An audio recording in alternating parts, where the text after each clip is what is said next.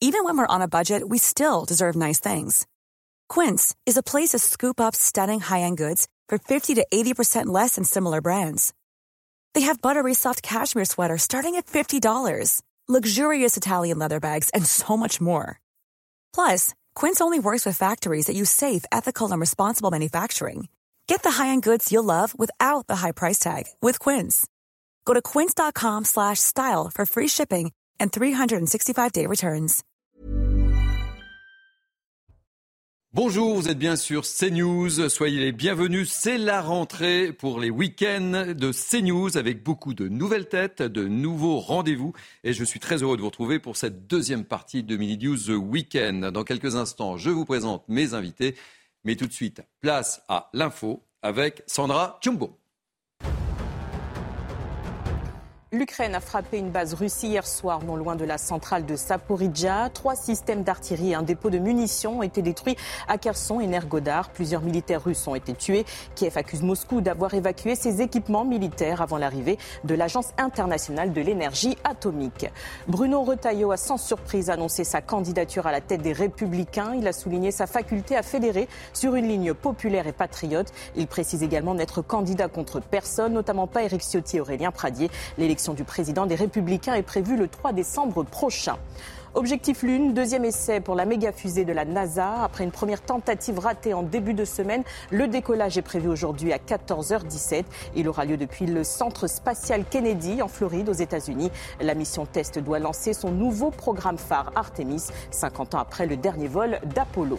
Addition salée pour Deliveroo, la plateforme britannique de distribution de repas a été condamnée pour travail dissimulé. Elle doit verser 9 700 000 euros à l'URSSAF. L'entreprise aurait dissimulé 2286 emplois de livreurs en Ile-de-France entre le 1er avril 2015 et le 30 septembre 2016. Deliveroo compte faire appel. Sandra, merci beaucoup. On vous retrouve dans 30 minutes pour un nouveau rendez-vous info. Midi News Weekend, c'est parti. Deuxième partie avec à la une de ce Midi News Weekend. Océane avait 21 ans. Elle s'est suicidée après avoir dénoncé plusieurs viols. Ses parents pointent l'inaction de la justice.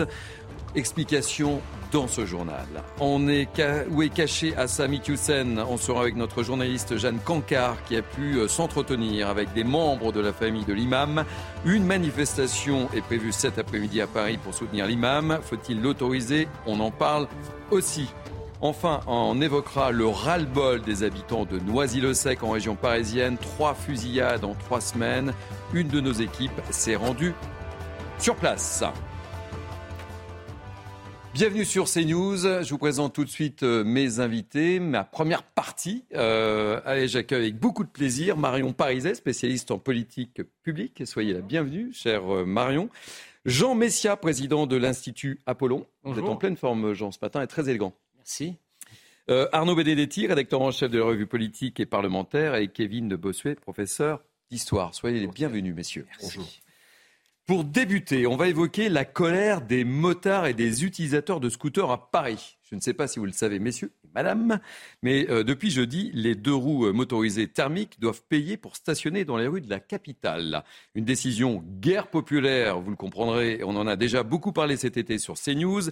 La Fédération des motards en colère parle d'une mesure discriminante. Une nouvelle manifestation est organisée en ce moment même. Sur place, Adrien Spiteri. Alors, Adrien, euh, où êtes-vous? Vous êtes proche de l'hôtel de ville, si je m'abuse? Oui, c'est ça, ça ressemble bien à l'hôtel de ville. Et vous êtes avec euh, un invité, Samy Picard, qui doit être de la Fédération des motards en colère, dont je parlais à l'instant. Racontez-nous tout, on veut tout savoir. Eh bien écoutez, euh, oui Thierry, comme vous pouvez le voir derrière moi sur ces images de euh, Florian Paume, les premiers motards ici euh, viennent d'arriver à l'instant juste devant l'hôtel de ville dans le 4e arrondissement de Paris pour un rassemblement prévu à 12h30 pour protester contre le stationnement payant des deux roues euh, thermiques dans la capitale. Avec en première ligne la Fédération française des motards en colère. Et justement, nous sommes avec son euh, coordinateur Samy Picard. Bonjour Samy, merci beaucoup de répondre à nos questions en direct euh, sur CNews. Qu'est-ce que vous attendez concrètement de ce rassemblement aujourd'hui? Alors, je ne suis pas le coordinateur, je le représente puisqu'il est actuellement à l'étranger. Ce qu'on attend aujourd'hui de cette manifestation, c'est une réelle écoute et entente de la mairie sur cette prise de décision de faire payer donc les deux et trois roues motorisées, alors que c'est une mesure qui est complètement antisociale et qui va venir toucher non pas les Parisiens, mais dans le contexte géographique de l'Île-de-France, essentiellement la banlieue et les gens qui viennent travailler sur Paris et qui font vivre Paris. Parce que ce sont essentiellement eux qui viennent en deux et trois roues motorisées sur Paris. Les Parisiens en scooter ou en moto sont en minorité sur Paris, il faut le savoir. Aujourd'hui, combien de personnes est-ce que vous attendez? On se souvient, en juin dernier, 1000 motards avaient traversé Paris. Aujourd'hui, euh, combien de personnes vous attendez concrètement? Là, on attend vraiment bien bien plus, plusieurs milliers de motards qui sont annoncés à venir aujourd'hui. vous l'avez euh, entendu hein, ici, euh, les motards dénoncent une mesure coûteuse et surtout injuste. La Fédération française des motards euh, en colère assure qu'aujourd'hui ce rassemblement est une première étape avant d'autres manifestations dans les prochains jours. Merci beaucoup Adrien Spiteri. On vous retrouvera tout au long de ce Midi News Weekend. Je vous propose de faire un petit tour de table sur cette mesure. On va commencer par Marion Pariset comprenez cette colère euh, des utilisateurs des deux roues à Paris On en a beaucoup parlé cet été sur CNews. Hein. Oui, et puis ça, vient dans un cumul en fait de politiques euh, engagées par la maire de Paris. On a vu cet été euh, les questions sur la fermeture des portes des, des commerces. Ah oui, avec la climatisation, on ferme, on contrôle, on verbalise. Au final, derrière tout ça, on a une politique qui est purement une politique de sanctions et qui n'est pas anodine parce que les caisses de la ville de Paris sont quand même vides, il hein, faut le rappeler. la, la, ville de Paris est endettée et a des sérieux problèmes en la matière. On peut se poser la question est-ce que c'est vraiment la priorité aujourd'hui? Est-ce que c'est la priorité d'aller euh, mettre justement tout le poids de la sanction sur euh, les commerçants, sur les motards qui viennent de l'extérieur, et qui font vivre Paris, hein, qui permettent aussi d'apporter euh, la vie, la vie économique, etc. Alors que derrière, on a d'autres problèmes, notamment des problèmes sécuritaires, et que ces motards, ces commerçants, ils sont sanctionnés par qui? Ils sont sanctionnés par des policiers qui vont euh, mettre des efforts, mettre du temps sur cette, euh, sur cette disposition. Donc on est encore une fois dans la, dans la politique d'Hidalgo depuis le début de son mandat.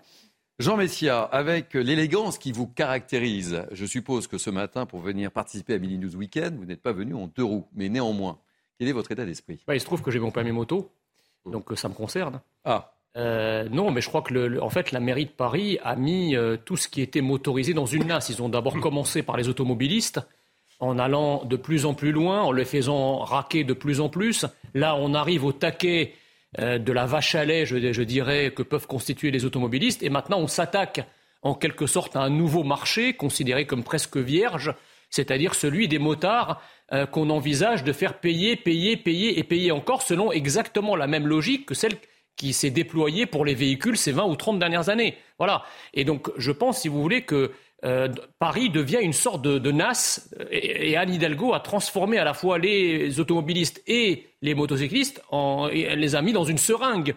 C'est-à-dire que d'un côté, on ferme des boulevards entiers, des accès entiers, on rend à sens unique, etc. Et donc on, emmerde toute la circulation dans Paris. Et après, évidemment, les, les individus déploient des stratégies pour pouvoir quand même continuer à circuler malgré cet engorgement absolument extraordinaire, sinon historique de la capitale. Et en, contournant ces, restrictions, on trouve encore la mairie qui vient euh, vous, taper, vous taper dessus. Donc c'est une, une logique de course-poursuite, de course à l'échalote de la mairie de Paris qui est absolument insupportable. Alors, euh, je suis d'accord, les caisses de la ville de Paris sont vides, c'est bien, bien pour ça qu'ils vont euh, à tout prix chercher des gisements de rentrée, de rentrée fiscale et de rentrée d'argent par tous les moyens. Voilà. Donc moi, je, avant de taxer, si vous voulez, les automobilistes et les, motocyclistes, on ferait mieux d'aller faire des économies ailleurs. Euh, notamment euh, dans, tous les arrondissements de la capitale qui sont concernés par l'afflux de migrants à qui on va donner tout un tas de prébendes, etc. Concentrons-nous d'abord à faciliter la vie des Français si on n'a pas les moyens euh, de, leur, de, de, de, rendre la vie, cette vie facile, parce que ça sert à rien de distribuer l'argent ailleurs quand nos propres concitoyens ne sont pas prioritaires. Un petit carton jaune pour le gros mot que vous avez prononcé. Vous avez prononcé un gros mot au cours de votre intervention. C'est un, mot macronien. Ah, d'accord. carton jaune. Bah, oui. Attention. C'est le, j'imite le président. C'est la rentrée pour Midi News Weekend. Il faut que je fasse attention au vocabulaire. J'imite le président de la République. D'accord. Kevin Bossuet.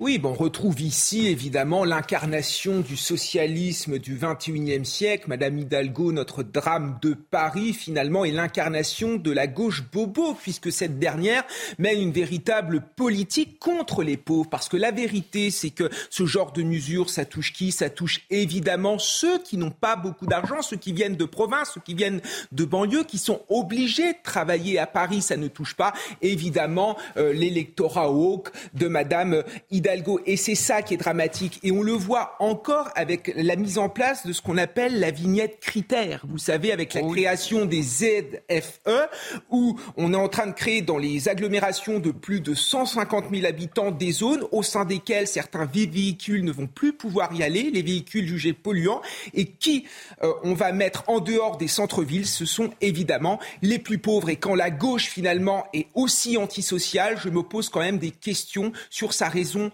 encore d'exister aujourd'hui. Arnaud Benedetti, vous êtes euh, bah, si vous voulez, parfaite harmonie avec euh, mes trois autres invités, je oui, suppose. Oui, complètement. C'est-à-dire que Paris est devenu une ville, on l'a dit, endettée. Ça, c'est une réalité, et c'est ce qui motive vraisemblablement en partie euh, la décision de Madame Hidalgo. C'est une ville de sanctions permanentes. On le voit. Il suffit d'avoir une voiture dans Paris pour s'en rendre compte et s'en apercevoir. Et puis, c'est une ville où finalement, il faut aussi quand même le voir quand on connaît bien Paris. Moi, ça fait plus de 30 ans que je vis à Paris. C'est une ville qui se dégrade. en fait, euh, je ne vois pas quelle est la vision de Madame Hidalgo, la vision de sa ville, la vision que porte Madame Hidalgo, Hidalgo de sa ville. Mais il faut quand même dire aussi que, malgré tout, sa politique s'inscrit aussi, euh, j'allais dire, dans quand même 20 ans de politique à Paris, de socialisme municipal, parce que on oublie un peu que Madame Hidalgo a été quand même pendant des années et des années la première adjointe de Monsieur Delanoë et le premier à avoir mené quand même une politique qui était une politique très agressive vis-à-vis euh, de la voiture, ça a été Monsieur Delanoë, auquel on dresse aujourd'hui quand même un certain nombre de lauriers, qui me semble un peu parfois excessif en la matière. En fait, si vous voulez, euh, la, vision de Madame euh, Hidalgo de sa ville, c'est une vision qui est d'une ville qui est une ville fermée sur ses propres clientèles électorales, une ville qui n'aurait pas de poumon économique. Et c'est très intéressant finalement ce que disait le représentant des motards. Il expliquait que ces motards venaient à Paris pour travailler, c'est-à-dire qu'ils participaient au développement, euh, au dynamisme économique euh, de la capitale. Et Madame Hidalgo, finalement, a la politique de la part réduite de l'électorat qui se mobilise pour aller voter pour elle. Ça lui a réussi électoralement, ça ne réussit pas, c'est le moins qu'on puisse dire à la ville, et on peut s'inquiéter dans la perspective de 2024 euh, de prochaines initiatives de Madame Hidalgo 2024 parce que c'est les Jeux Olympiques euh, que Madame Hidalgo a voulu pour sa ville. Et, le problème de fond aussi, c'est qu'en fait, il faut, euh, ça nous incite à vendre les, euh, scooters ou les motos thermiques pour aller sur d'électrique. Et le problème de fond, c'est que les véhicules électriques coûtent beaucoup plus cher. Et puis surtout, on a du mal à en trouver. Mais c'est le problème avec toutes les politiques. Pourquoi pas se dire, on va avoir moins de moins d'émissions dans une ville, on peut se dire que c'est une bonne idée à la base. Mais dans ce cas-là, comment aider et comment apporter une politique générale qui, permette à chacun d'accéder à la ville, de permettre à continuer à avoir de l'économie dans la ville? Et là, on a bien, on touche un problème. Aujourd'hui, les commerçants qui travaillent à Paris et qui sont à des heures compliqués, qui doivent arriver très tôt, qui doivent partir très tard, ils ne vont pas aller, et qui habitent en dehors de Paris, la plupart, ils ne vont pas aller prendre le métro, ils n'ont pas forcément de transport, et ils sont réduits à devoir finalement payer pour pouvoir travailler. C'est quand même absurde. On touche vraiment là aux, limitations de, cette... Et c'est là qu'on voit qu'on est vraiment sur de l'idéologie et pas de la politique publique. Bah, parce que le problème, c'est que tout, est, tout est politique et tout est électoral, sinon électoraliste. C'est-à-dire que euh, effectivement, c'est qui les lecteurs de Madame Hidalgo? C'est euh, le jeune urbain de centre-ville qui se déplace à trottinette, à pied ou à vélo parce qu'il euh, il, habite tout près de son travail. le problème, c'est que les gens qui habitent dans, la petite ceinture et la grande ceinture, ils ne votent pas à Paris. Donc en fait, on ne fait pas campagne pour leur faire plaisir.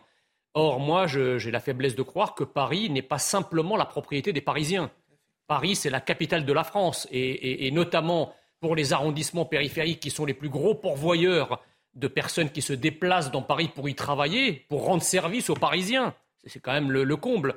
Euh, donc euh, c'est toutes ces populations qui tous les matins euh, se lèvent de bonne heure pour venir à Paris travailler dans les supermarchés, dans les services, etc.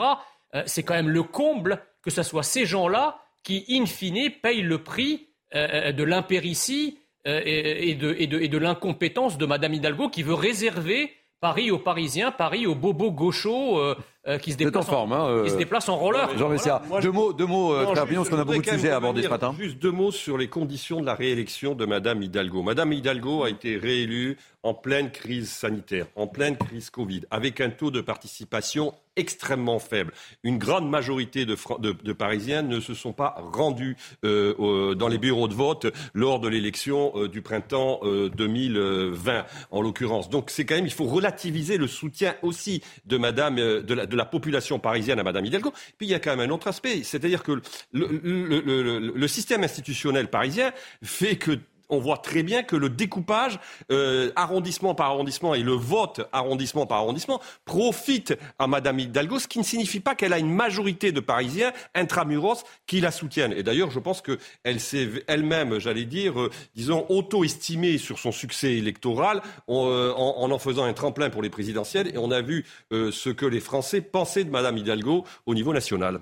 Allez, on change de sujet. Et il a été présent tout l'été. Il a été l'invité de Pascal Pro cette semaine. On parle de qui? Darmanin. Gérald Darmanin. alors Gérald Darmanin, le ministre de l'Intérieur, est en visite depuis ce matin dans le Nord, à Neuville, en Ferrin. Euh, et ce n'est pas un hasard, puisque malheureusement, un homme y a été tué par la police mardi après un nouveau refus d'obtempérer. Encore ces refus d'obtempérer. Selon le parquet de Lille, cet homme était recherché par la police. Et ce matin, Gérald Darmanin a annoncé un certain nombre de mesures. Je vous propose de l'écouter. On réagit juste après. Bien sûr, la police et la gendarmerie doivent intervenir sans aucune espèce de doute, et je pense que je les encourage euh, beaucoup à intervenir et que je les soutiens dans leurs interventions. Je veux d'ailleurs ici dire à Neuville-en-Ferrin que Madame le maire, euh, nous sommes solidaires évidemment dans le dramatique euh, événement qui a lieu ici, et je veux redire mon soutien total aux policiers de la République pour leurs interventions. J'ai confiance dans les fonctionnaires qui sont sous votre autorité. La justice doit faire son travail. Et euh, il est normal qu'elle puisse le faire, mais je veux redire qu'a priori, moi, je fais confiance aux policiers et aux gendarmes de la République, puisque pour moi, c'est a priori les policiers et gendarmes qui ont raison et pas les délinquants. Donc, euh, prise de parole de Gérald Darmanin euh, ce matin, Jean Messia. Oui, alors effectivement, Gérald Darmanin s'est beaucoup agité, il s'est même agité comme un ludion pendant, pendant tout l'été, mais il y a un sondage qui démontre que effectivement les Français ne croient pas dans l'efficacité de son bilan. Il ne croit pas à son, bilan. Donc c'est là un paradoxe que euh, je souhaite euh, lever. Vous savez, ça me fait penser, euh, Gérald Darmanin me fait penser à ce plombier qui vous explique qu'il peut réparer une fuite d'eau sans couper l'eau. Je veux m'expliquer par là qu'on ne peut pas résoudre le problème de l'insécurité et, de l'ensauvagement si vous ne coupez pas les vannes de certaines immigrations qui contribuent majoritairement au, euh, à l'insécurité et à l'ensauvagement de notre pays. Alors, le plombier a beau vous expliquer qu'en mettant plus de mastic et plus de colle, la fuite va être réparée. Euh, en fait, le, même le français le plus bricoleur n'y croit pas. Et il a même tendance à s'énerver euh, à mesure que le plombier fait semblant d'y croire. C'est le cas exactement de, de, Gérald Darmanin. Il fait semblant de croire qu'on pourra juguler l'insécurité et l'ensauvagement de notre pays sans toucher aux vannes de certaines immigrations qui continuent à arriver. Cette équation-là, tant qu'elle n'est pas résolue, c'est-à-dire tant qu'elle n'est pas résolue en amont, on ne peut pas régler définitivement le problème en aval. C'est ça la, problématique du macronisme de manière générale et de Gérald Darmanin de manière particulière. Kevin Bossuet, euh, Gérald Darmanin, euh, garde le cap, hein, toujours présent. Euh, il se passe quelque chose, dans une... il se déplace.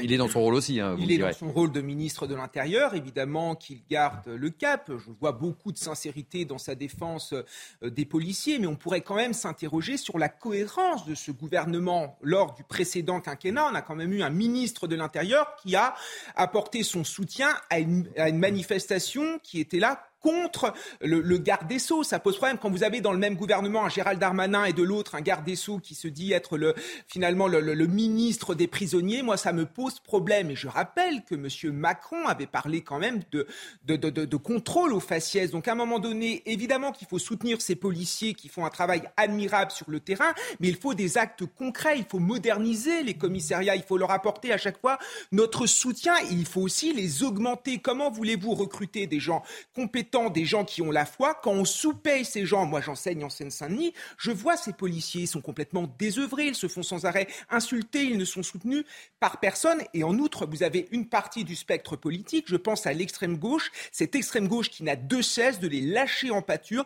et d'en faire des ennemis. Et le problème, c'est que ça fonctionne chez beaucoup de jeunes de banlieue. Donc à un moment donné, il faut régler ce problème et en finir avec euh, cette haine anti-policière parce que aimer la police, c'est aimer la République et c'est aimer la France. Deux mots rapides. Euh, Marion Parisset et Arnaud Benedetti. On, voit vraiment le, point où euh, aujourd'hui Darmanin est en minorité sur ces questions-là au sein de la République en marche. il est finalement, il est peu représenté, il a peu de soutien auprès de la majorité présidentielle et donc il doit se battre aussi pour exister puisque euh, tout le monde a dans les esprits déjà la prochaine, les prochaines échéances électorales. Mmh, mmh. Donc là, il tente au final d'incarner cette aile droite, droitière, cette aile de, axée sur la sécurité auprès de, de, cet électorat. Mais la difficulté, c'est que, un, il part avec euh, un bilan d'Emmanuel Macron qui était déplorable sur le précédent quinquennat, où c'était vraiment son point faible le plus marquant l'aspect de la sécurité, de la justice, il était vu comme étant le plus faible sur ces domaines.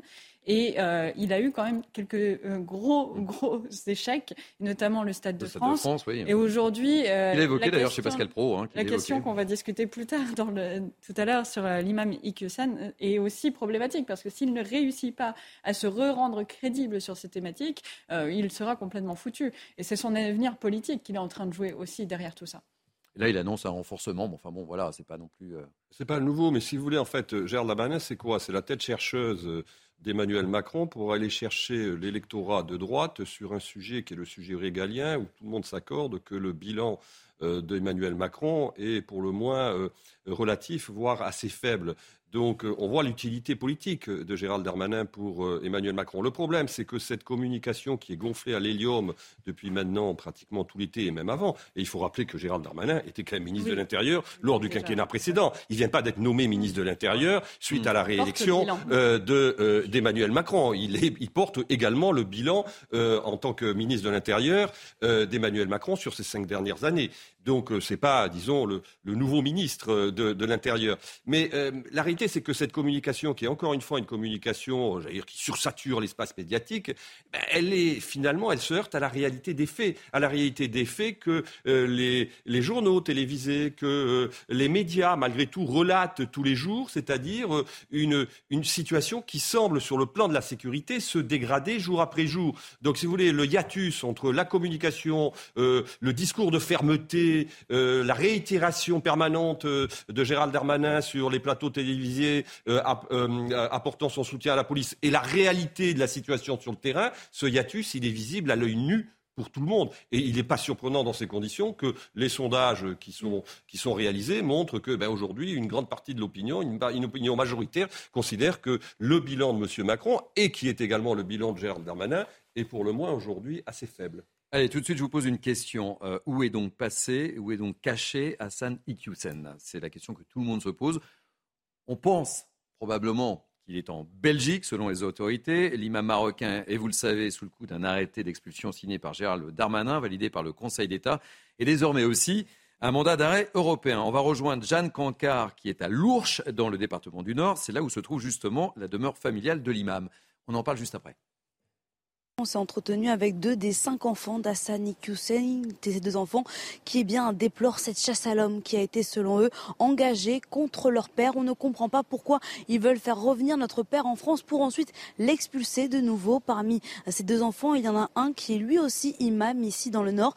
Il nous explique qu'il n'a plus de nouvelles de son père depuis le début du mois d'août, depuis que, selon lui, eh bien, son père a quitté le territoire français. Je pense qu'il doit être chez des amis. C'est ce qu'il nous a confié. Il nous a aussi dit eh bien qu'il préfère savoir son père en lieu sûr à l'étranger plutôt que dans un pays comme au Maroc. Il nous a aussi dit eh bien, que ce qu'il souhaitait aujourd'hui, c'est que son père soit, revienne ici en France, soit potentiellement jugé ici en France pour pouvoir se défendre et ainsi être innocenté. L'autre fils, lui, nous a dit que son père allait bien, qu'il avait eu des nouvelles euh, par son avocate pas dans l'immédiat, mais il y a quelque temps. Il avait pu avoir des nouvelles via l'intermédiaire de son avocate. Il nous a aussi dit, il nous a aussi parlé du dîner qui avait eu lieu en 2014 en vue des élections municipales entre Gérald Darmanin et Hassan Iqiyoussen en présence d'autres personnalités. À ce moment-là, mon père avait déjà tenu des propos qu'on lui reproche. Alors pourquoi attendre tout ce temps? Tout cela est politique. Les deux frères qui dénoncent un acharnement politique et judiciaire. Le frère, le deuxième frère avec qui nous avons pu échanger, nous a dit que son père pourrait éventuellement, dans les prochains jours, s'exprimer et que d'ici là, eh bien, il veut rester à l'abri, à l'étranger, car son père, il le martèle, il le répète, n'est pas un criminel. Et pour être totalement complet, je dois préciser qu'une manifestation de soutien à l'imam est organisée aujourd'hui à Paris. Question, faut-il maintenir euh, cette manifestation qui semble-t-il validée? Je me tourne vers vous, euh, Marion euh, Pariset, surtout qu'elle est lancée par une association Perspective musulmane. La question, pour vraiment la manifestation, les règles, ce sont les questions d'ordre public. Est-ce que l'ordre public est menacé par la tenue de cette, cette, cette manifestation si euh, on considère qu'il euh, ne l'est pas, on pourrait se dire pourquoi pas. Il serait intéressant de voir aussi la mobilisation ou pas. Voilà, et ce serait intéressant de voir la mobilisation. Ça peut peut-être être même une source d'information pour un certain nombre de services. Exactement, c'est pour ça que je le disais. Peut être utile pour le coup. Euh, mais ce qui pose la question derrière, c'est plutôt la, légitimité et l'acceptation de certaines organisations.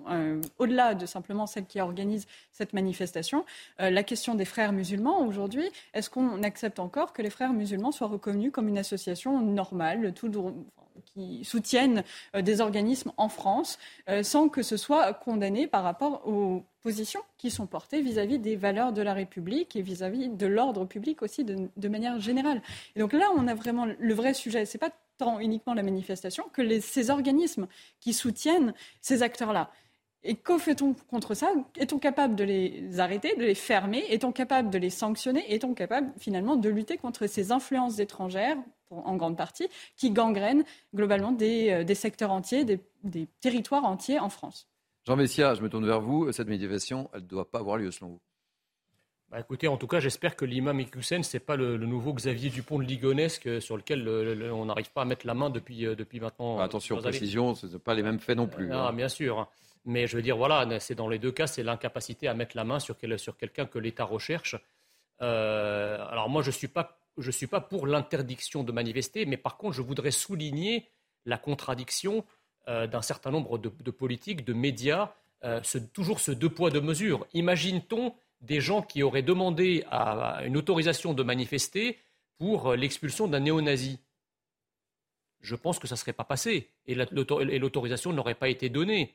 Je ne comprends pas, si vous voulez, cette faiblesse intrinsèque, cette inhibition absolument euh, extraordinaire, cet étrange renoncement, pour euh, euh, reprendre les mots de, de, face au suprémacisme islamique, parce que l'organisation des frères musulmans à laquelle l'imam Iqiyoussen appartient, c'est une organisation suprémaciste, impérialiste, conquérante. ce n'est pas une organisation qui vise à défendre des idées dans un cadre républicain, c'est une organisation qui vise à détruire le cadre républicain et à le remplacer par un cadre théocratique.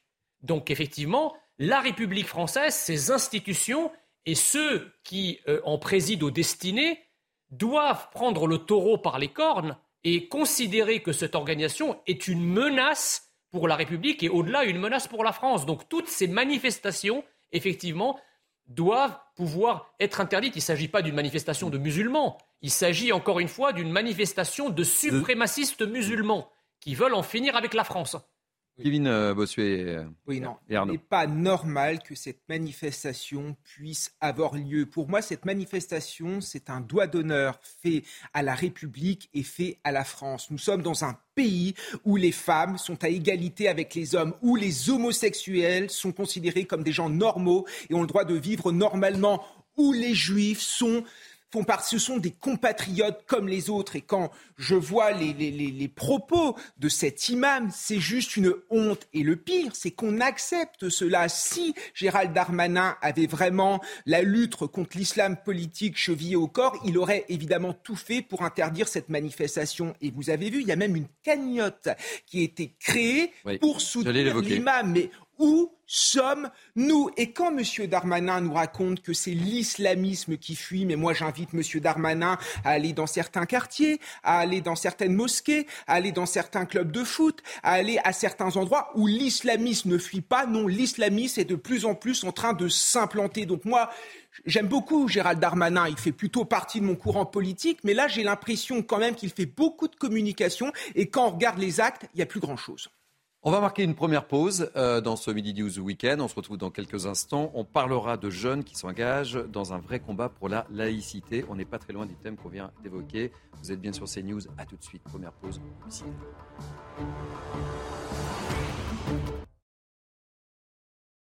Bien sûr, CNews, c'est Midi News Weekend jusqu'à 14h. Tout de suite, place à l'info avec Sandra Tchombo.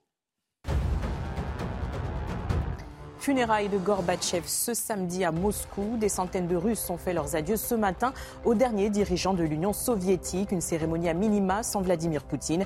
Mikhail Gorbatchev s'est éteint mardi soir à l'âge de 91 ans, des suites d'une longue et grave maladie, selon l'hôpital où il était soigné.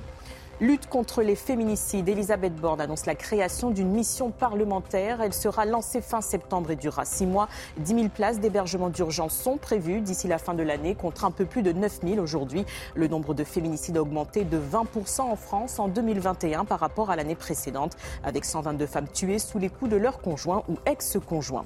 Les habitants de Noisy-le-Sec en Seine-Saint-Denis lancent un appel au secours. Après trois fusillades en trois semaines, ils vivent dans la crainte, en particulier ceux du quartier de la Renardière où ont eu lieu les tirs. La police va renforcer les passages de patrouilles en uniforme et en civil. La municipalité propose une cellule de soutien psychologique dans un premier temps. Merci beaucoup, chère Sandra. On vous retrouve dans 30 minutes pour un nouveau point info. Midi 12 Week-end se poursuit. Je vous représente mes invités qui m'accompagnent jusqu'à 13h. Marion Pariset, spécialiste en politique publique. Soyez la bienvenue, cher Marion. Jean Messia, président de l'Institut Apollon. Arnaud Benedetti, rédacteur en chef de la revue politique et parlementaire. Et Kevin Bossuet, professeur d'histoire. On va se parler tout de suite de ces jeunes qui sont engagés dans un combat pour la laïcité et la défense des valeurs républicaines. Ils sont lycéens, ils sont euh, étudiants, ils ont eu le déclic. Un déclic provoqué par l'assassinat de Samuel Paty ou les attentats de Charlie Hebdo. Seulement voilà, euh, ce, combat, ces, prises de position leur valent aujourd'hui des injures, des, menaces, voire même des agressions. Je vous propose d'écouter Floriane Gouget, étudiante en lettres modernes et présidente de l'association Dernier Espoir. Elle était l'invitée de notre matinale. C'est compliqué de parler de laïcité quand on est jeune parce qu'on a contre le courant de beaucoup d'autres jeunes. Euh, après, il y a aussi des jeunes engagés, clairs sur la laïcité. On n'est pas nombreux, c'est vrai, mais ils existent. Euh, mais effectivement, c'est compliqué. Après, euh, voilà, moi, je suis sûre de mes positions. Donc, voilà, ça ne me, ça ne, ça ne change pas grand-chose à, à, ma vision, mais euh, effectivement, c'est compliqué quand on est jeune de, de s'engager sur ces questions-là et de, de, faire face à une, une vague qui, euh, qui est totalement à l'opposé de, de, ces, de la laïcité et des valeurs républicaines en général. Là, je me tourne directement vers vous en tant que professeur d'histoire, Kevin de Bossuet. Défendre la laïcité, c'est aussi dangereux. Vous, vous entendez ce, ce témoignage de, bah, cette étudiante? Oui, défendre. On parle d'agression, de menaces, etc. Quoi, hein. Défendre la laïcité, c'est dangereux dans la mesure où il y a beaucoup de personnes qui ne comprennent pas ce que c'est que la laïcité. Quand vous regardez les sondages, vous vous rendez compte qu'il y a beaucoup de jeunes qui pensent que la laïcité, ça va à l'encontre des croyants et notamment des musulmans. Je pense qu'il y a un problème de pédagogie au sein de l'école de la République. Et je pense qu'il faut mieux transmettre que c'est que les valeurs de la laïcité. Parce que la vérité, c'est que la laïcité, qu'est-ce que c'est? Ce n'est pas contre les religions. La laïcité n'interdit pas aux gens de croire. La laïcité est là pour que nous puissions vivre ensemble avec, des, avec nos différences et avec des religions différentes. Mais le problème, c'est la contamination de l'extrême gauche autour du concept de laïcité. Regardez l'ancien ministre de l'Éducation nationale, Jean-Michel Blanquer, qui avait fait de la défense de la laïcité et de la défense de la République un combat euh, essentiel. Toute l'extrême gauche lui est tombée dessus en assimilant ce combat-là au combat de l'extrême droite. Même moi, quand je dénonce euh, en banlieue parisienne la montée de l'islamisme, quand je mets en avant le fait qu'il y ait une montée de l'antisémitisme et que je dis qu'il faut insister sur la laïcité, c'est ce qui va tous nous sauver, je me fais traiter de facho, je me fais traiter de réac, alors que la laïcité devrait tous nous mobiliser. Donc voilà, la République, rien que la République. Et le problème, c'est qu'aujourd'hui, à l'extrême gauche, vous avez des militants qui sont des militants anti-républicains, qui font passer ça pour du progressisme, alors que leur but le plus profond, c'est de détruire notre nation, c'est de détruire notre système et c'est d'en finir avec nos valeurs républicaines. Arnaud Benedetti, vous, vous comprenez Comment vous réagissez quand non, vous mais quand on regarde les études, ce qui est très, très intéressant, c'est de voir l'évolution des jeunes, notamment sur cette question-là. C'est-à-dire que quand on regarde les études d'opinion, on voit que ceux qui ne faisaient pas débat il y a 20 ans, 30 ans, c'est-à-dire consensus sur ce qu'était la laïcité, le contenu de la laïcité, aujourd'hui fait débat. C'est-à-dire que vous avez une partie de la jeunesse, une partie des jeunes qui considèrent que le modèle de la laïcité à la française n'est plus un modèle qui serait adapté aux évolutions de la société française. Et là, je suis un peu un désaccord avec vous, c'est-à-dire qu'en fait, je ne pense pas que l'extrême gauche soit finalement la seule en pointe sur ce sujet, euh, en tout cas, même si elle est l'avant-garde qui vise à miner d'une certaine manière ce modèle français. C'est que malheureusement, parmi les élites, il y a aussi parfois des questions, des doutes qui ont été euh, émis sur euh, ce sujet de la laïcité. En fait, vous avez deux modèles qui s'opposent. Vous avez un modèle qui est le modèle universaliste, républicain, français, qui est fondé d'ailleurs sur une histoire qui est très longue, qui est très lointaine, qui ne date pas de la République, qui remonte au roi. Finalement, qu'est-ce que c'est la laïcité française? C'est une laïcité qui vise non pas à combattre les religions, mais à se protéger des religions afin d'éviter les guerres de religion. Et la différence avec le modèle américain, qui est un modèle anglo-saxon, parce qu'il faut monter dans l'histoire profonde des États-Unis, c'est que les États-Unis, eux, visent à protéger les religions, parce que très souvent, les premiers migrants aux États-Unis étaient des gens qui, euh, d'ailleurs, euh, fuyaient les persécutions religieuses euh, en Europe. Donc c'est ce qui explique aussi le distinguo qu'il y a entre ces deux modèles. Mais en effet, je crois qu'aujourd'hui, il faut être ferme sur les principes, ferme sur les fondamentaux, ne rien lâcher, mais il faut aussi que les élites montrent l'exemple. Il faut aussi qu'elles montrent qu'elles ne doutent pas. Parce que tout à l'heure, Jean Messia a parlé de l'étrange défaite de Marc Bloch, mais en fait, c'est ce sentiment aujourd'hui que l'on a lorsqu'on regarde le débat public, c'est qu'une partie des élites ont abandonné le poste de combat qui est le leur, pour reprendre à nouveau l'expression de Marc Bloch. Et, Marion, je voulais qu'on écoute effectivement cette, cette, étudiante, parce que ça, ça renvoie aussi euh, à à, cet enseignant qui a écrit un livre hein, dont on a beaucoup parlé euh, ici sur les plateaux de CNews et qui expliquait la, la difficulté avec euh, et cette censure qu'il était obligé de s'appliquer, de ne pas aborder certains thèmes, etc. On est dans cette petite musique-là quand même. Le, constat est quand même très dur de dire aujourd'hui c'est compliqué quand on est jeune de parler de laïcité, alors que la jeunesse était euh, historiquement euh, moins ancrée dans les, dans les questions religieuses. Donc on a vraiment eu un renversement ces dernières années qui a été assez brutal. Et, ce qui est exprimé dans, le livre dont vous parlez et ce qui est exprimé aussi par cette étudiante, c'est au final, au-delà de la question de la laïcité, l'impossibilité aujourd'hui d'accepter de débattre euh, dans, l'institution, euh, dans l'institution de l'éducation, de, débattre, mais de débattre en écoutant réellement, en écoutant réellement les positions. C'est-à-dire qu'aujourd'hui, le débat euh, est tout de suite polarisé et ne va pas être constructif parce qu'on a justement des groupes qui vont dire à chaque fois qu'il y a une opposition, c'est forcément que c'est du radicalisme, c'est de l'extrême droite, etc. Et ça, empêche les choses. Et ça empêche ce débat-là en particulier parce que, il faut le dire, on a mis au centre de de, l'approche pédagogique depuis plusieurs années, l'individu, l'élève. On a changé le rapport à l'enseignant, on a changé le rapport à ce que c'est que l'éducation pour se dire ben, aujourd'hui, non, il faut prendre en compte tous les besoins, les attentes, il faut que l'élève soit co-constructeur, voire constructeur à plein de son éducation. Mais derrière, ça veut dire qu'on met les gens individuellement, on leur dit finalement tout ce que vous pensez, tout est légitime, et on oublie de dire bah, non, vous n'êtes pas seul dans votre bulle, mhm. vous n'êtes pas seul dans votre communauté, et on renforce finalement une segmentation de la, de la société qui est extrêmement une pénalisante. Une atomisation, exactement. Euh, dernier mot sur le sujet, Jean Messia, dernier, mot, parce qu'on a beaucoup de sujets ce matin. Quand, quand on lit ce titre, si on avait lu ce titre, Fac, ces jeunes qui s'engagent pour la laïcité dans les années 80, on aurait immédiatement pensé à des jeunes socialistes euh, ou à des jeunes communistes ou à des jeunes, euh, en tout cas de gauche, écologistes peut-être à l'époque encore. Euh, on, s'aperçoit qu'en fait tous ces courants, ce sont des courants qui s'engagent contre la laïcité aujourd'hui.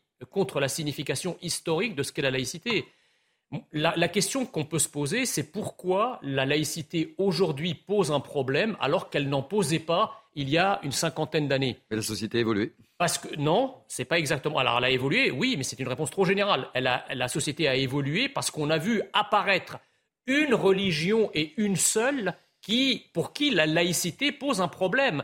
À la fois le catholicisme et le judaïsme, qui sont de présence ancienne en, France, avaient, avaient euh, bon an, mal an, euh, adopté la laïcité, la notion de discrétion religieuse, et cette idée assez simple que lorsqu'on est dans l'espace public, euh, eh bien, on ne sait pas de quelle religion vous êtes, que vous soyez juif, que vous soyez chrétien.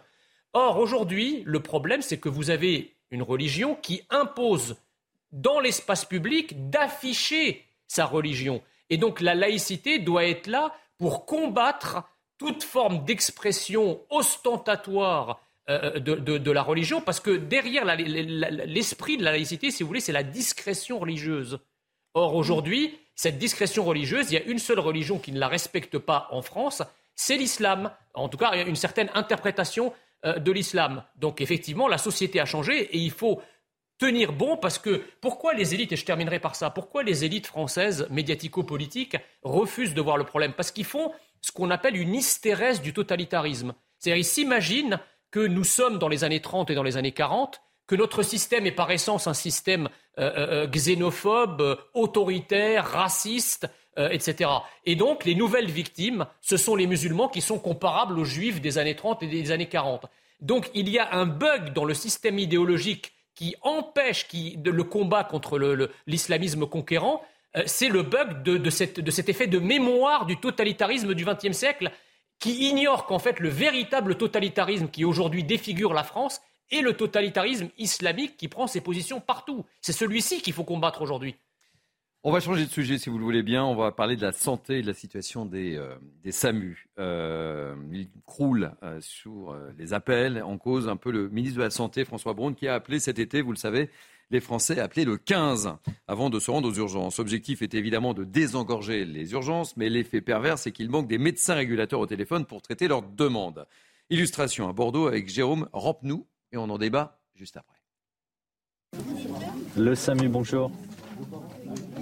Qu'est-ce qui se passe? Au centre 15 à Bordeaux, les appels s'enchaînent.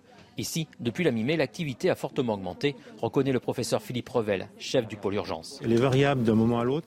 Elle est de l'ordre d'une quinzaine de pourcents quand même, hein, ce qui est significatif, notamment en début de soirée, euh, puisque maintenant on incite le soir, mais aussi une partie de la journée, les patients à, venir euh, à faire le 15 avant de venir aux urgences. La pression est double. Il n'y a pas que l'augmentation des appels qui est en cause.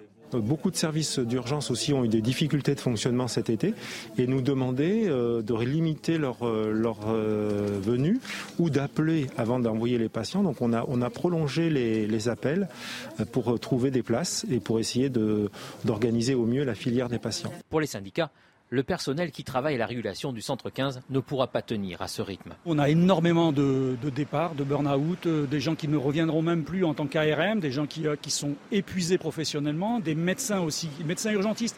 Ce sont les mêmes hein, qui tiennent le service d'urgence et qui tiennent le, SAMUS mur. Et nous, on les voit hein, sortir de régulation après 6 heures de régulation. Ils sont euh, extrêmement fatigués, extrêmement épuisés et ils ne, tiendront pas au centre 15 de, de cette façon-là. Pour le professeur Philippe Revel, il faudrait au centre 15 4 à 5 personnes de plus pour que le service ne soit plus sous pression. Bon ben voilà Marion, euh, pareil, le, ministre dit il faut appeler euh, le 15, effet domino. Euh, ça bouchonne de partout, notamment au SAMU. Ça, bouchonne de partout parce que le système de santé français est de toute façon déjà aujourd'hui au bord de l'explosion. Et depuis le Covid, on s'en est particulièrement rendu compte, mais c'est un effet d'un ensemble de politiques depuis bien plus longtemps. Ce que, ce que ça révèle, c'est plusieurs choses. C'est la crise des vocations, déjà le manque de soignants, euh, qui est une crise des vocations plus large de la fonction publique. Pourquoi Par manque de reconnaissance euh, matérielle et immatérielle. C'est les salaires et c'est les conditions de travail. Aujourd'hui, travailler dans les urgences, euh, on a un problème d'avoir suffisamment de médecins, même qui veulent assurer euh, leur garde, qui normalement est obligatoire pour eux, ou en tout cas sur le principe obligatoire parce que c'est extrêmement difficile et c'est avec des moyens qui sont surchargés. Aucun médecin ne veut se frotter à ça au final. Donc on a la question des moyens, on a les questions de la reconnaissance, parce qu'aujourd'hui il y a beaucoup d'agressions aussi. Et plus largement, en matière structurelle, on a un hôpital qui souffre d'une très euh, forte charge administrative. Euh, les soignants, finalement, sont la part un peu congrue de ce, de ce système-là. Et comparé à d'autres systèmes, on a beaucoup recours à l'hôpital en France et pas forcément à de la médecine de proximité. Et pour cause, aujourd'hui, on a beaucoup de déserts médicaux.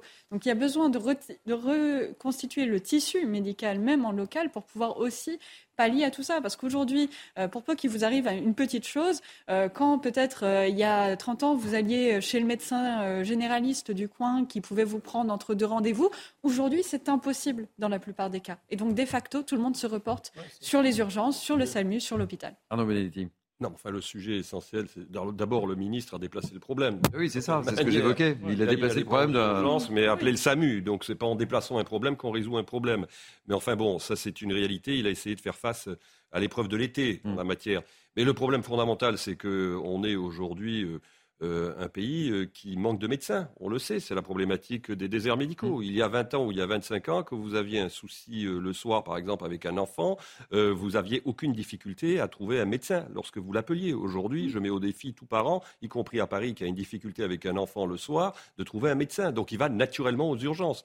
Donc là, le problème, en effet, essentiel, c'est le problème de la démographie médicale, entre autres. Alors le problème de la démographie médicale, là, pour le coup, Mme Buzyn a pris plutôt une bonne mesure en, faisant sauter le numéro, le numerus clausus, mais on sait très bien que les effets de cette, de cette mesure, ils auront, euh, ils auront un impact dans une dizaine d'années, pas, pas avant. Donc on est là face à un sujet. Deuxième sujet, c'est que malgré tout, euh, qu'on le veuille ou non, c'est qu'on a une ubérisation progressive d'un certain nombre de services de l'État. On le vit, euh, on le vit dans les hôpitaux, on le vit dans l'éducation nationale. Je rappelle quand même que là, actuellement, on est en train de recruter euh, des enseignants qui oui, il doit y avoir un professeur dans n'ont jamais enseigné, hein. qui n'ont jamais enseigné de leur vie et qu'on va les former en quatre jours. Ça dit quelque chose quand même sur le déclassement de nos services publics.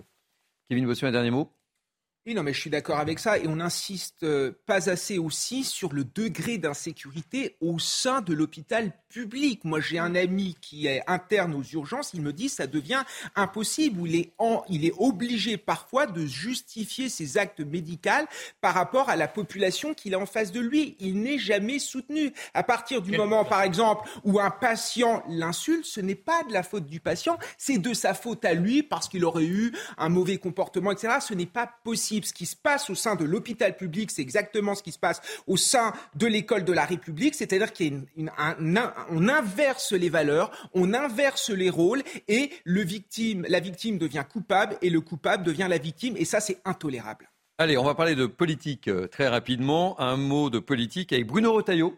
Euh, qui se lance dans la course à la présidence des LR. Il se retrouve donc face à Eric Ciotti, Serge Grouard, et on est dans l'attente de la candidature d'Aurélien euh, Pradier. Un petit mot, euh, Jean Messia, sur ce qui se passe chez les LR Ils existent encore Et voilà, j'en étais sûr.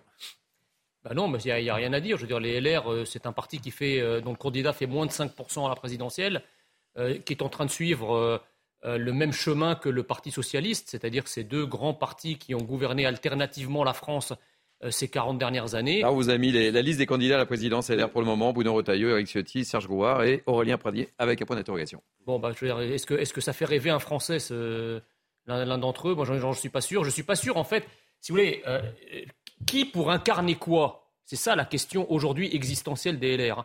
Avant de parler incarnation, de quel projet, de quel projet, de quelle ambition pour la France il s'agit? Quelle est l'offre politique des LR et ont-ils un espace par rapport euh, à la scène politique actuelle? Non, mais il y a quand même deux lignes qui s'affrontent, clairement. Vous avez il y a deux lignes. Non, mais la, ligne, la ligne de Serge Grouard a le mérite d'être très claire. Le maire d'Orléans dit aujourd'hui, il faut avoir un accord de gouvernement sur le modèle allemand entre les républicains et euh, la majorité, et chacun reprend ses petits le moment venu euh, des élections. Et puis vous avez une ligne qui est plutôt la ligne. Alors c'est là où il y a une difficulté, parce qu'entre M. Ciotti et Rotaillot, je ne vois pas vraiment la différence de ligne, sauf ah, que si ce n'est qu'il y en a un qui est vendéen et l'autre qui est azuréen. Donc euh, bon, mis à part, j'allais dire, ces distinguos provinciaux. Franchement, la ligne entre Rotaillot, la ligne entre Rotaillot, hein. entre la ligne entre Rotaillot et la différence entre Rotaillot et Ciotti, je ne la vois pas. Mais c'est vrai que le vrai problème aujourd'hui des Républicains, il n'a pas été soldé depuis 2017 c'est un, la ligne politique, quelle offre politique et autour de quelle personnalité. Tant qu'ils n'auront pas réussi, je veux dire, à résoudre ce problème, je crains qu'en effet, euh, ils soient aujourd'hui assez marginalisés Bon, après, euh, en politique, tout est possible. Dernier mot, euh, le, le, le, problème des républicains, c'est que c'est un parti de vieux qui ne parle plus qu'aux vieux et finalement, ils ont l'impression qu'aujourd'hui, c'est encore la première force d'opposition du pays, alors que absolument pas. Mais je crois qu'il faut regarder ce qui se passe au sein de la jeunesse de droite. Quand je prends un Stanislas Rigaud, quand je prends un Jordan Bardella, quand je prends un Guilhem Carayon qui est à la tête des jeunes républicains, on se rend compte que finalement, tous ces gens pensent globalement la même chose et sont prêts, en effet, pour une union des droites. Le problème, c'est qu'on constate quoi au sein des républicains? Une distorsion entre ce que pensent les dirigeants par rapport à ce que pensent les militants, une base, une base militante beaucoup plus à droite et évidemment une, des dirigeants qui sont soumis au diktat de la bonne gauche bien pensante. Progressiste. Je voudrais euh, vous évoquer aussi, euh, pour être totalement complet, que ce sont les obsèques aujourd'hui de Mikhail Gorbatchev à Moscou, euh, dernier dirigeant de l'URSS, mort mardi à l'âge de 91 ans. Le président russe Vladimir Poutine n'assistera pas aux cérémonies d'hommage. Il n'y aura pas non plus de deuil national. Une petite réaction? C'est incroyable. Oui, en, en, fait, le problème, si vous voulez, c'est que euh, Mikhail Gorbatchev, moi j'ai suivi euh, dans les années 80 toute l'histoire de la fin de l'Union soviétique. Euh, Gorbatchev est, on voit les, les, images hein, de Gorbatchev est, est, est, très populaire à l'Ouest. Mm. Euh, on a vu d'ailleurs les, les images d'Angela hein. Merkel, etc. Euh, parce qu'on estime que c'est lui finalement qui a mis à son corps défendant fin à la guerre froide.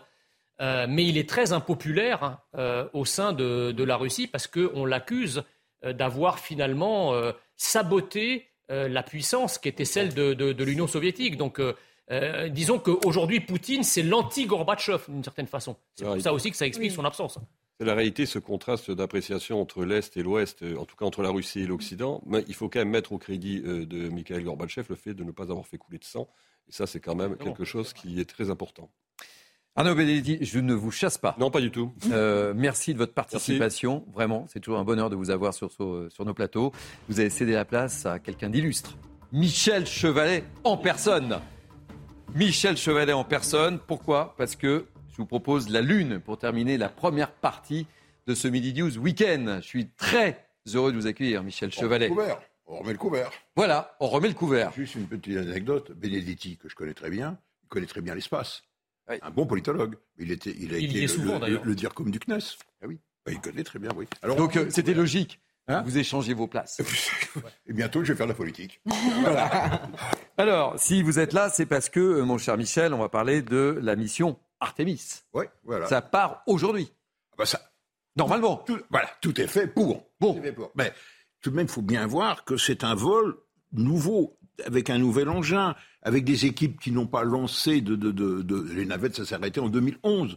Donc c'est tout de même très délicat. L'Amérique se remet dans le lancement de, de, grosses fusées. Ben oui, on avait perdu la main. C'est ça qui c'est comme EDF. EDF avait perdu l'habitude d'avoir des soudeurs, etc. Et ben là, le risque, il est là, et qui fait que on ne peut prendre aucun risque, et que, je vous cite simplement, pour une, un capteur de température là, sur l'un des moteurs, qui donnait une fausse information, mais on ne pouvait pas le vérifier, ben, on a dit, hop, on, on, ne lance pas. On ne veut pas prendre de risques, on veut que ça réussisse et tout.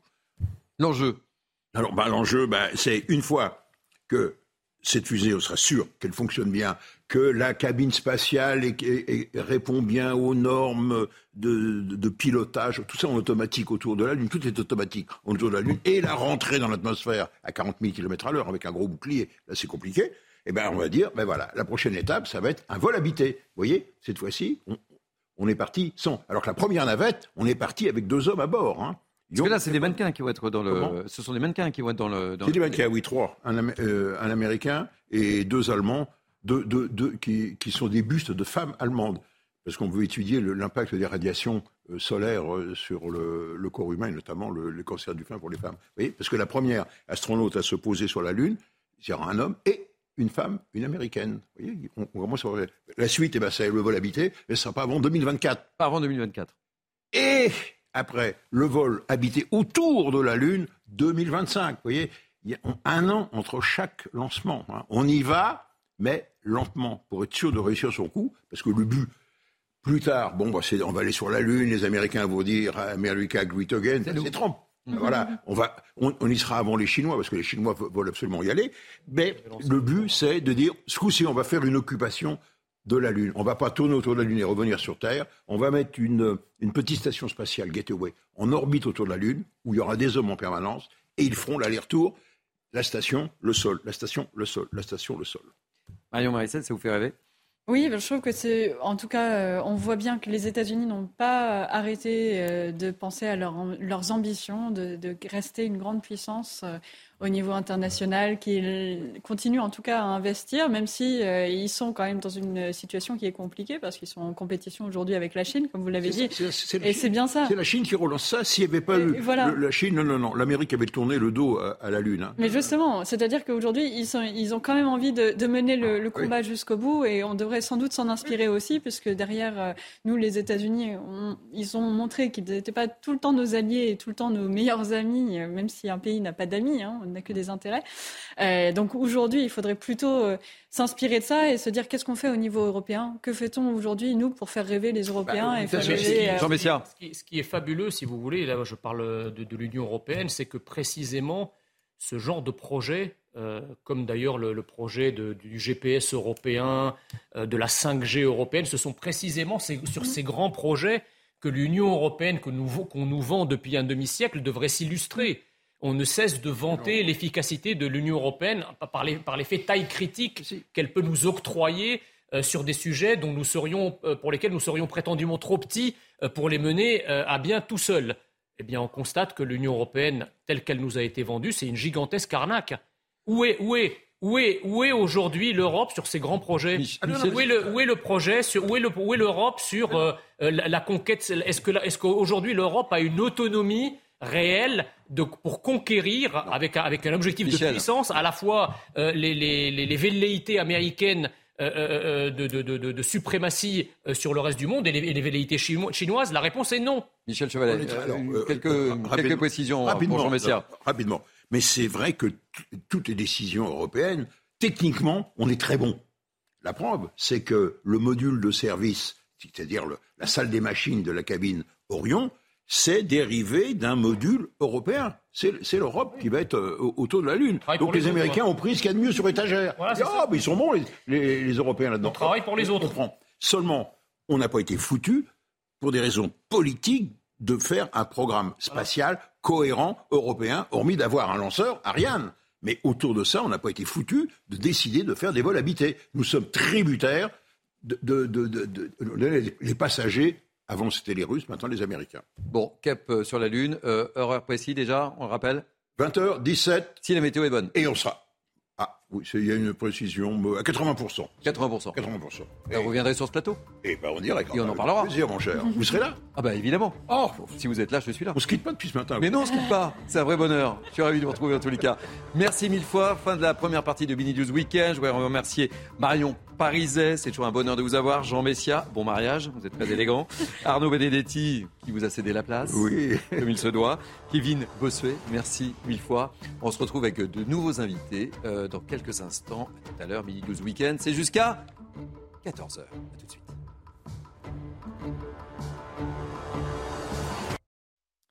Bienvenue sur CNews, c'est Midi News Weekend jusqu'à 14h. Je suis très heureux de vous retrouver. Euh, tout de suite, place à l'info avec Sandra Tiombo. Manifestation de soutien à San Iqiyoussen. Le rassemblement est prévu aujourd'hui à 15h, place de la République à Paris. En fuite à l'étranger, l'imam est visé par un mandat d'arrêt européen. Son avocate, maître Lucie Simon, conteste sa légalité et pointe du doigt le ministère de l'Intérieur. Elle a déclaré qu'il n'y a rien de judiciaire dans ce dossier. Le ministère a visé à créer un ennemi public pour servir un agenda euh, politique.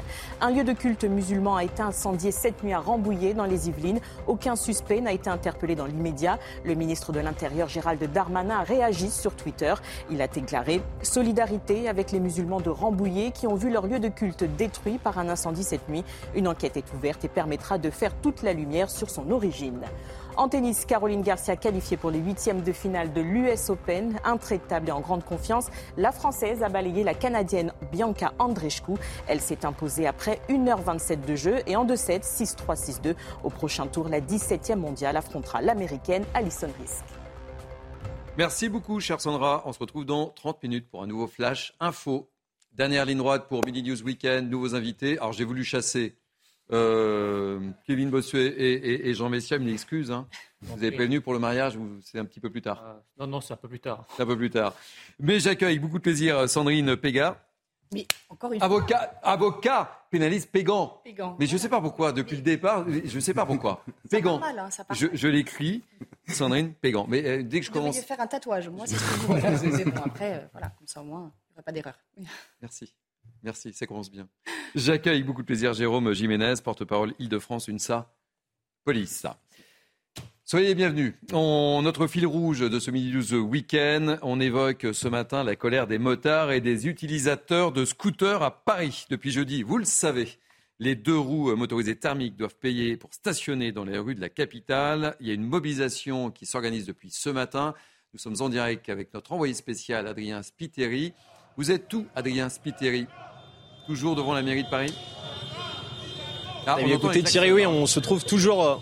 Euh, oui, oui, il y, a, de plus en plus de monde.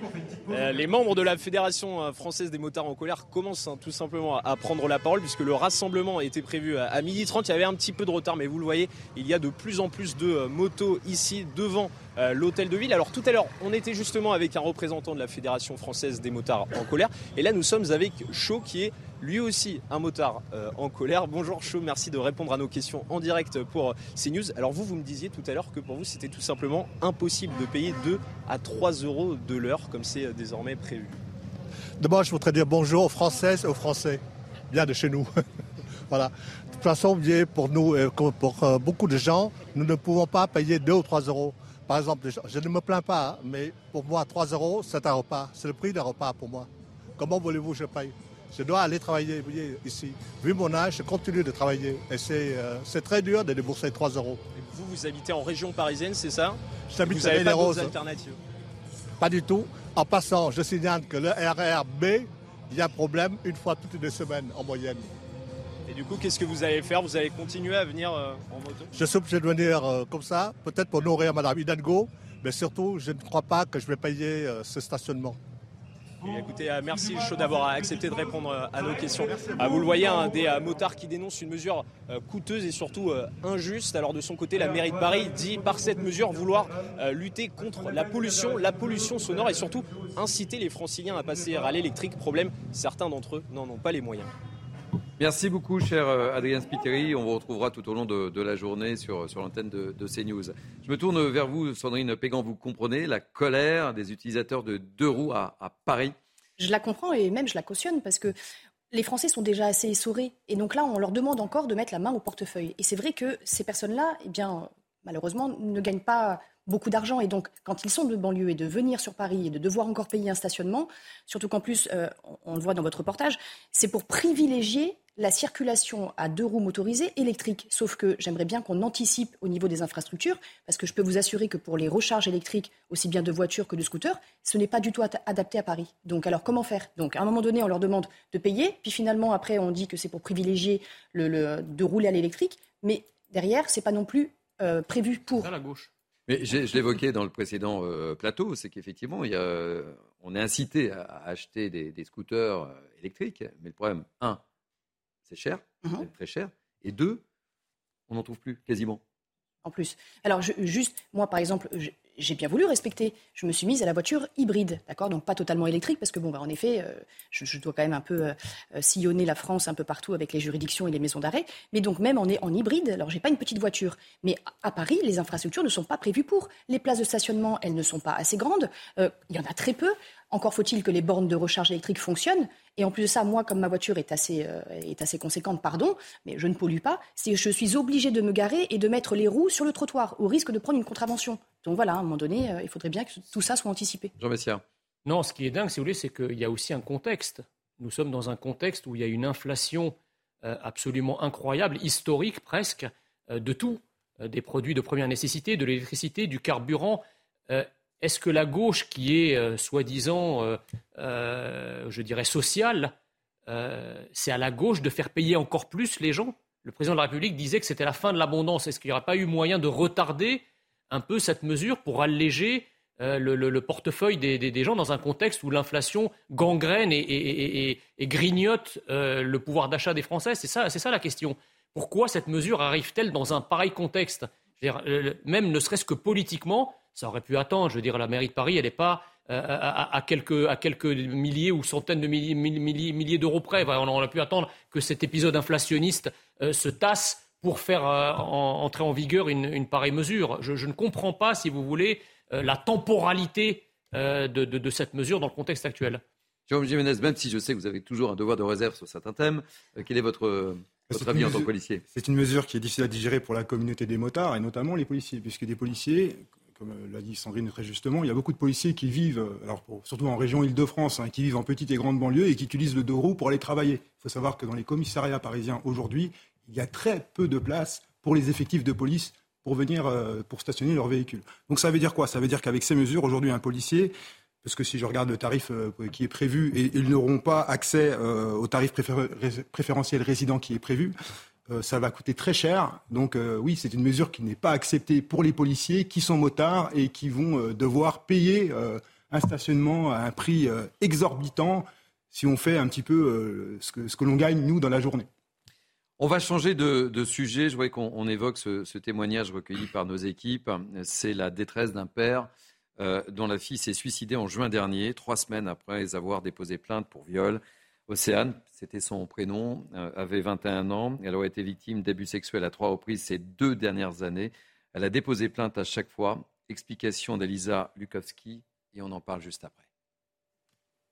C'était euh, l'affaire de trop hein, pour la jeune femme originaire euh, de Besançon qui avait déjà été violée lors du Nouvel An en 2017. Elle avait porté plainte hein, pour cette affaire euh, l'an passé. En janvier dernier, elle est victime d'une tentative de viol de la part, cette fois, de son maître d'alternance. Elle se rend à nouveau au commissariat. Et puis, il y a eu ce viol le 10 février 2022 de la part de celui qu'elle considérait comme son meilleur ami. Elle s'est confiée à ses parents. J'ai déjà deux affaires en cours. Je, ne supporterai pas une troisième affaire, je ne supporterai pas une confrontation avec lui. On a vu sa descente aux enfers. Et début mai, elle allait mieux.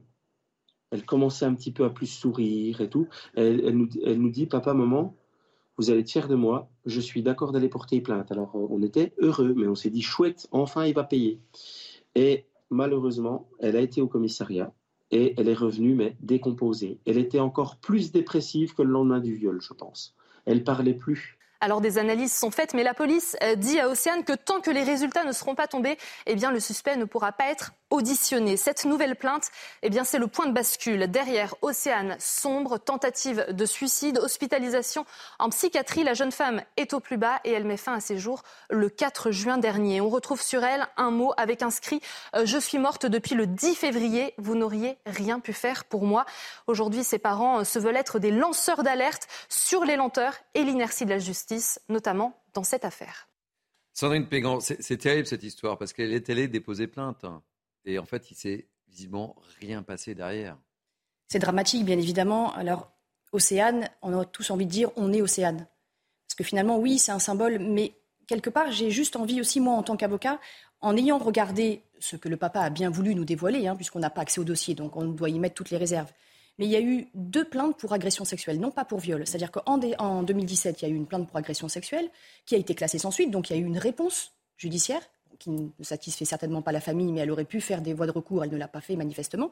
Ensuite de quoi, au jour de l'an, donc entre 2021 et 2022, elle aurait eu aussi une agression sexuelle, donc elle aurait déposé plainte à nouveau, et là, la procédure est en cours on est en enquête préliminaire, et en février 2022, je suis obligée d'employer le conditionnel, elle aurait été violée, c'est la raison pour laquelle elle dépose plainte en mai pour viol. Donc il y a deux affaires d'agression sexuelle où c'est un délit, donc c'est euh, en cours euh, une peine de 5 ans d'emprisonnement, les auteurs, euh, et ensuite de quoi, là, il y a un viol avec une peine encourue de 15 ans de, réclusion criminelle. Toujours est-il que donc elle a eu le courage, Océane, d'aller déposer plainte en mai. C'est très bien, parce que c'est vrai qu'aujourd'hui, c'est ça le problème, c'est qu'il faut que les femmes réussissent à pousser les portes du commissariat pour aller déposer plainte. Donc bravo à elle. Sauf qu'elle n'a pas attendu que la justice puisse faire quelque chose, puisqu'elle s'est suicidée un mois après. Elle s'est suicidée en juin. Donc vous déposez plainte en mai, et malheureusement, la jeune fille, désespérée, en détresse psychologique, manifestement fragile, s'est suicidée un mois après. Je veux dire, comment voulez-vous que la justice, euh, avec la meilleure volonté du monde, puisse faire toutes les investigations, les retours des expertises toxicologiques, puisqu'elle aurait déclaré avoir été droguée, ou est-ce qu'elle aurait consommé elle-même euh, de, la cocaïne? Vous voyez, tout ça, en fait, je voulais juste en fait, y mettre des réserves parce qu'à un moment donné, au niveau de la chronologie, on ne peut pas dire qu'il y a une lenteur de la justice alors qu'on ne lui a pas laissé le temps. Non, ces précisions étaient importantes. Kevin Bossuet. Oui, non, mais on sent aussi qu'il y a encore le poids pour ces femmes, le fait de parler finalement. Il y a un sentiment de honte de ces dernières à dire, par exemple, qu'on a subi des violences sexuelles, surtout quand ces violences se font euh, dans le cadre euh, familial. Et euh, en, en 2015-2016, il y a eu 88 homicides jugés par la justice deux tiers de ces femmes avaient déjà subi des violences avant d'être tuées. Parmi ces deux tiers, 41% avaient poussé les portes d'un commissariat et parmi ces 41%, il y a 80% de ces plaintes qui avaient été classées sans suite. Moi, je trouve qu'il y a quand même une forme de faillite du système judiciaire avec des femmes finalement qui ne sont pas écoutées, qui sont livrées euh, elles-mêmes. Et peut-être qu'il faut aussi insister sur la formation des policiers, ah parce que je ne dis pas que les, les, policiers font mal leur travail, mais accueillir une femme qui a été violentée, euh, une femme qui a subi des viols, ben forcément, il faut savoir faire preuve de psychologie, il faut utiliser les bons mots, et il faut tout faire pour ne pas la culpabiliser. Donc je pense qu'il faut vraiment entreprendre des formations pour l'ensemble des forces de l'ordre. Jérôme Jiménez, en tant que porte-parole de Île-de-France de l'UNSA Police. Alors rassurez-vous. Non, non, ben, bien sûr, c'est tout à fait légitime, j'entends très bien. Euh, après, moi, je voudrais aussi déjà, il y, a, deux volets. Moi, je voudrais répondre à ce qu'a dit euh, Sandrine Pégan tout à l'heure. Quand on dépose plainte au mois de mai et qu'on se suicide au mois de juin, c'est un drame, je l'entends très bien. Par contre, il faut aussi respecter une chose, c'est les stratégies d'enquête et qui sont accordées entre les magistrats et les enquêteurs. Sur un dossier criminel, là, l'accusation, elle est forte. On parle de viol, hein, 15 ans de réclusion criminelle. Sur un dossier criminel de la sorte, le plus important, c'est d'avoir des éléments à charge et à décharge. Et il y avait certainement une stratégie, on va rester très prudent parce qu'on n'a pas le fond de dossier. Voilà. Il y a une, certaine, une stratégie qui, a été, juste évoquer ce, qui, a été, élaborée. De ce papa. La famille se plaint que le mise en cause n'a pas été entendu, mais certainement que le parquet a privilégié euh, obtenir d'autres résultats avant euh, d'aller euh, interpeller, placer en garde à vue et auditionner le mise en cause. Donc ça, ça se respecte. Ensuite, sur le, les stages, c'est le cas. Pas dire que ça se fait pas. La difficulté qu'on avait, c'est que je peux vous assurer que les violences faites aux femmes ou euh, intrafamiliales, c'est une priorité du gouvernement. Vous le savez très bien. Il y a des choses qui sont mises en place. La difficulté de terrain, c'est que en manque d'effectifs, les policiers se voient souvent un refus pour suivre ces formations qui existent accueil et, euh, accueil et prise de plainte des femmes victimes de viol, ça existe à Paris.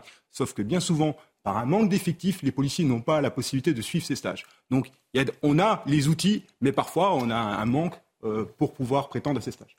Jean Messia, un dernier mot, euh, et parce qu'on va, on sera en direct dans, quelques instants avec euh, Sandrine Boucher, qui est présidente et, cofondatrice de l'Union nationale des, familles de féminicides. Non, mais c'est-à-dire qu'il y a effectivement le, le temps de l'enquête. Il y a bien sûr une plainte. Quand on est victime de quoi que ce soit en France, on porte plainte. Mais après, il faut que la plainte soit instruite, il faut qu'il y ait une enquête. On ne peut pas si vous voulez, décider comme ça sur, une simple base déclarative. Euh, parce que je, m'étonne, si vous voulez, que les gens qui euh, mettent en avant en permanence l'état de droit, l'état de droit ne s'arrête pas à euh, certaines délinquances ou certaines criminalités. L'état de droit s'applique partout. En revanche, ce qu'il faudrait mettre en place, c'est surtout l'accompagnement psychologique de ces victimes. Parce que là, s'il y a bien quelque chose qui a fait défaut, c'est cet accompagnement. Parce que qu'est-ce qui pousse quelqu'un au suicide sinon un profond mal-être, hein, une profonde souffrance qui, pour le coup, n'a pas été prise en compte. Euh, le, temps de l'enquête, le temps de l'instruction euh, euh, de, l'enquête, le temps de la justice est un temps, on le sait, qui est assez long. Euh, on peut le regretter dans, bien des cas, mais là, en l'occurrence, un mois, effectivement, je rejoins ce qui a été dit, on ne peut pas dire que la justice, en un mois, ne s'est pas prononcée, on ne peut pas lui reprocher une lenteur. En revanche, on peut reprocher que cette personne n'ait pas été prise en charge, que sa souffrance n'ait pas été diagnostiquée et qu'elle n'ait pas fait l'objet d'un suivi. Et pour cette, fille, malheureusement, et pour les autres victimes également. Sandrine Boucher, euh, vous êtes en direct avec nous. Vous étiez mon invité ce matin dans la première édition de ce Midi News euh, Weekend. Euh, vous êtes euh, présidente, euh, je le précise, et cofondatrice, pardon, de l'Union nationale des familles de féminicides et, auteur, entre autres, de Elle le quitte, il la tue. Comment réagissez-vous au, débat qui se déroule autour de, cette table et à ce qu'évoquaient Jean Messia et, Sandrine Pégan par rapport à la lenteur ou pas de la justice? Oui, oui, je suis tout à fait d'accord sur. Euh, je, vais, rebondir sur ce que vient de dire Monsieur Messia. Effectivement, euh, le temps de la justice, il est toujours beaucoup trop long pour les victimes, mais là, effectivement, un mois, c'est extrêmement court. Mais c'est effectivement la prise en charge de la victime qui est défaillante. Il faut que dans tous les cas de violence euh, sexuelle ou conjugale, ces femmes soient orientées vers des centres de prise en charge psychotraumatique. Mais c'est évident et ça devrait être obligatoire. Ces, femmes ont subi des choses tellement euh, horribles qu'il faut qu'elles soient accompagnées. Qu'est-ce qui, qu'est-ce qui n'a pas fonctionné selon vous là? C'est cette prise en charge C'est quoi? Oui, bien sûr, cette prise en charge. Vous savez, moi, je suis en, contact aussi avec euh, France Victime, euh, qui, me, qui me dit que euh, très souvent, les parquets ne leur donnent même pas connaissance des victimes. Hein. J'en suis la preuve la première. quand ma sœur a été assassinée, je n'ai eu aucun accompagnement de France Victime parce que mon dossier ne leur avait pas été transmis. Donc, il y a, a, aussi un, un manque de, de, communication entre les parquets et l'aide les, et les, et aux victimes. Donc, du coup, c'est vrai qu'on peut, on peut se questionner sur l'accompagnement des victimes mais s'ils ne sont pas euh, informés par les parquets, qu'est-ce qu'ils peuvent faire derrière? Sandrine Pégan. Quand une personne va déposer plainte, elle est victime, elle se rend au commissariat ou elle se rend à la gendarmerie. On lui donne un dépôt de plainte. Et à la fin de, de, du dépôt de plainte, il y a soit une réquisition pour se rendre aux urgences médico-judiciaires, ne serait-ce que pour faire constater les, les blessures physiques, mais aussi pour le retentissement psychologique. Et vous avez aussi un petit feuillet qui est donné à chaque victime de violences conjugales, de viols, de violences euh, sexuelles, vous avez un petit feuillet avec toutes les adresses de toutes les associations, les collectifs, les intervenants sociaux qui sont à votre disposition. Mais c'est vrai que c'est sur la base du volontariat. Et c'est peut-être là où le bas blesse. C'est-à-dire qu'on devrait obliger ces victimes à consulter de façon à ce qu'il y ait une prise en charge réelle. Sauf que là, on en revient toujours à la même problématique. Le budget. Qui va payer euh, tous ces intervenants sociaux qui seraient mis euh, pour pouvoir aider ces victimes? Alors, je voulais qu'on écoute euh, Elisabeth Borne parce qu'elle s'est exprimée hier euh, dans l'Essonne à l'occasion des, trois ans du, fameux euh, Grenelle de, des violences conjugales. Elle promet un certain nombre de, mesures et notamment de places d'hébergement. Je propose de l'écouter et je vous fais réagir après. On sera dès la fin de cette année à 10 000 places d'hébergement opérationnelles, mais nous allons continuer à mettre en place des nouvelles places d'hébergement d'urgence. 1000 places supplémentaires seront euh, ouvertes en 2023 et ce sont donc 10 millions supplémentaires qui seront engagés pour permettre d'atteindre 11 000 places. Nous allons également doubler la présence euh, policière dans la rue et également doubler le nombre d'enquêteurs spécialisés et puis continuer à renforcer les intervenants sociaux aux côtés euh, des forces de l'ordre. Sandrine Boucher, est-ce que ça va dans le bon sens? Est-ce que c'est assez? Qu'est-ce que vous demandez concrètement aujourd'hui? Non, nous, ce qu'on voudrait vraiment, c'est déjà, enfin, faut que la femme ait, le choix de partir ou non. Ça doit rester à, à, son choix à elle. Mais par contre, on prend le problème à l'envers. Il faut respecter la loi. La loi dit monsieur, l'auteur, doit être évincé du domicile. Après, il, suffit juste de combiner euh, quelques mesures. On évince monsieur du domicile, on le loge à ses frais, bien sûr, hein, puisque c'est lui l'auteur quand même, euh, peu importe où, euh, voilà on lui suspend l'autorité parentale sur ses enfants et on l'oblige à se soigner. Parce que tant qu'on ne prendra pas en charge réellement ses auteurs, pour comprendre pourquoi ils en sont arrivés à ces, à ces violences, ça continuera. La récidive sera, toujours là. Vous savez, il existe un fichier. Nous, ce qu'on aimerait vraiment, on milite pour ça au niveau du UNFF, c'est le logiciel euh, euh, Viogène qui existe en Espagne. Toutes les institutions ont accès à ce logiciel et marquent dans ce logiciel tout ce qui s'y passe, aussi bien les intervenants sociaux, l'aide sociale à l'enfance, les tribunaux, tout le monde y a accès. Et du coup, ça crée un algorithme qui va générer euh, justement cette évaluation du danger. Mais je ne comprends pas, on a juste à copier sur nos voisins. Pourquoi on ne le fait pas? Pourquoi c'est pas mis en place chez nous? C'est incompréhensible pour moi. Jean Messia, vous comprenez euh, la question pourquoi on ne fait pas ce qui se passe en, en Espagne et, et, visiblement ça marche. Bah oui, et, et, enfin, je voudrais re, surtout rebondir sur ce que Maître vous avez dit tout à l'heure en matière de moyens pour euh, accompagner effectivement les, les victimes. Mais il me semble qu'à Grenoble, je crois, lorsque le, le chauffeur d'un scooter avait été tué, qui trimballait quelqu'un derrière lui, qui avait une Kalachnikov pour tirer sur la police, je crois que la mairie a trouvé les moyens pour payer à sa famille euh, euh de, un psychologue, un traitement psychologique. Donc je ne, vois pas, je ne vois pas pourquoi, si vous voulez, dans certains cas, qui sont des cas quand même assez scandaleux et assez choquants, là, on sort les moyens euh, qui sont de, manière totalement injustifiées, alors que là, on a quand même affaire à, une vraie souffrance d'une vraie victime.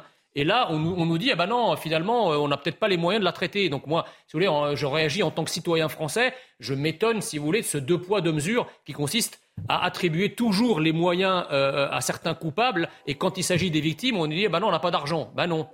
Sandrine Monsieur Messia, avec tout le respect que je vous dois, euh, quand vous dites vraie victime, attention, on en est juste là au début de l'enquête. Il y a malheureusement, et ça aussi je dois le dire parce que c'est une réalité, il y a aussi des femmes qui mentent.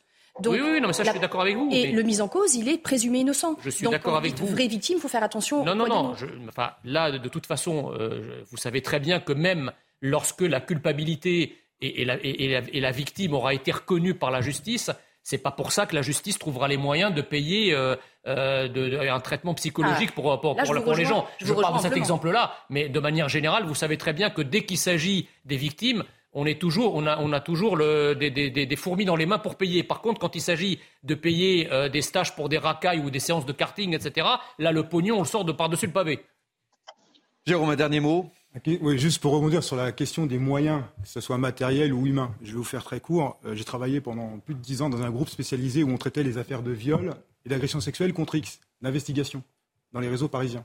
Je peux vous assurer, les centres réalisés, qu'on avait un taux d'élucidation de 100%. On identifiait les gens, on les interpellait, on les plaçait en garde à vue et on les déférait à la justice, avec l'instruction derrière, parce que sur des faits criminels, il y avait forcément une ouverture d'information. Je vous dis ça parce que c'est juste pour vous dire que moi, j'avais la chance dans mon service de travailler dans de bonnes conditions, avec les moyens matériels, avec les effectifs, et dans un service spécialisé où on pouvait et on avait les moyens voilà, de travailler dans de bonnes conditions et tout le monde était euh, gagnant et avec l'accompagnement des victimes également. Donc ce qui se fait, dans mon service encore aujourd'hui devrait être un petit peu euh, ben, similaire dans tous les services euh, France. Kevin Bossuet. Après, il y, a vraiment une prise de conscience aujourd'hui ah vis-à-vis des violences conjugales. Il y a quand même des progrès qui ont été faits. Aujourd'hui, il y a 797 bracelets anti-rapprochement qui sont quand même euh, euh, mis en place. Il y a aussi le dispositif téléphone grave danger qui permet aux femmes notamment d'avoir un bouton sur leur téléphone pour pouvoir alerter tout de suite en cas de mise en danger. Et les ordonnances euh, de protection ont été multipliées par deux, notamment à 5 ans. Donc on fait, on fait des choses. C'est un vrai combat au sein de la société. Et moi, je, je vois ça en tant qu'enseignant, peut-être que l'école de la République ne fait pas assez de prévention, notamment au niveau de l'égalité homme-femme, au niveau du rapport que beaucoup d'adolescents ont par rapport aux femmes finalement. Et c'est vrai que moi, dans mes salles de classe, je vois beaucoup de propos sexistes. C'est une tendance finalement à voir la femme comme un objet et comme une source de plaisir. Je pense que l'école doit être aussi euh, active sur ces questions et c'est ensemble, avec la police, avec la justice, avec les associations, qu'on arrivera à mettre fin à ces violences conjugales qui sont un véritable fléau. avant de prolonger le, débat, je voyais qu'on écoute Marlène Schiappa, qui était euh, l'invité de, Punchline hier de Patrice Boissefer, et, et je vous donne la parole, euh, Jérôme Jiménez. Je suis une mère de famille, donc moi les inquiétudes des Français sur les questions de sécurité, je les partage en tant que personne et, en tant que maman euh, également. Et je vais vous dire, en tant que femme, la question du sentiment d'insécurité, c'est déjà un effet d'insécurité. Parce que quand vous avez un sentiment d'insécurité et que vous n'osez pas euh, aller, par exemple, au cinéma avec vos amis quand il fait nuit parce que vous avez peur d'être euh, harcelé sexuellement dans les transports ou sur le chemin du retour, eh bien vous adoptez des stratégies d'évitement et vous ne sortez plus.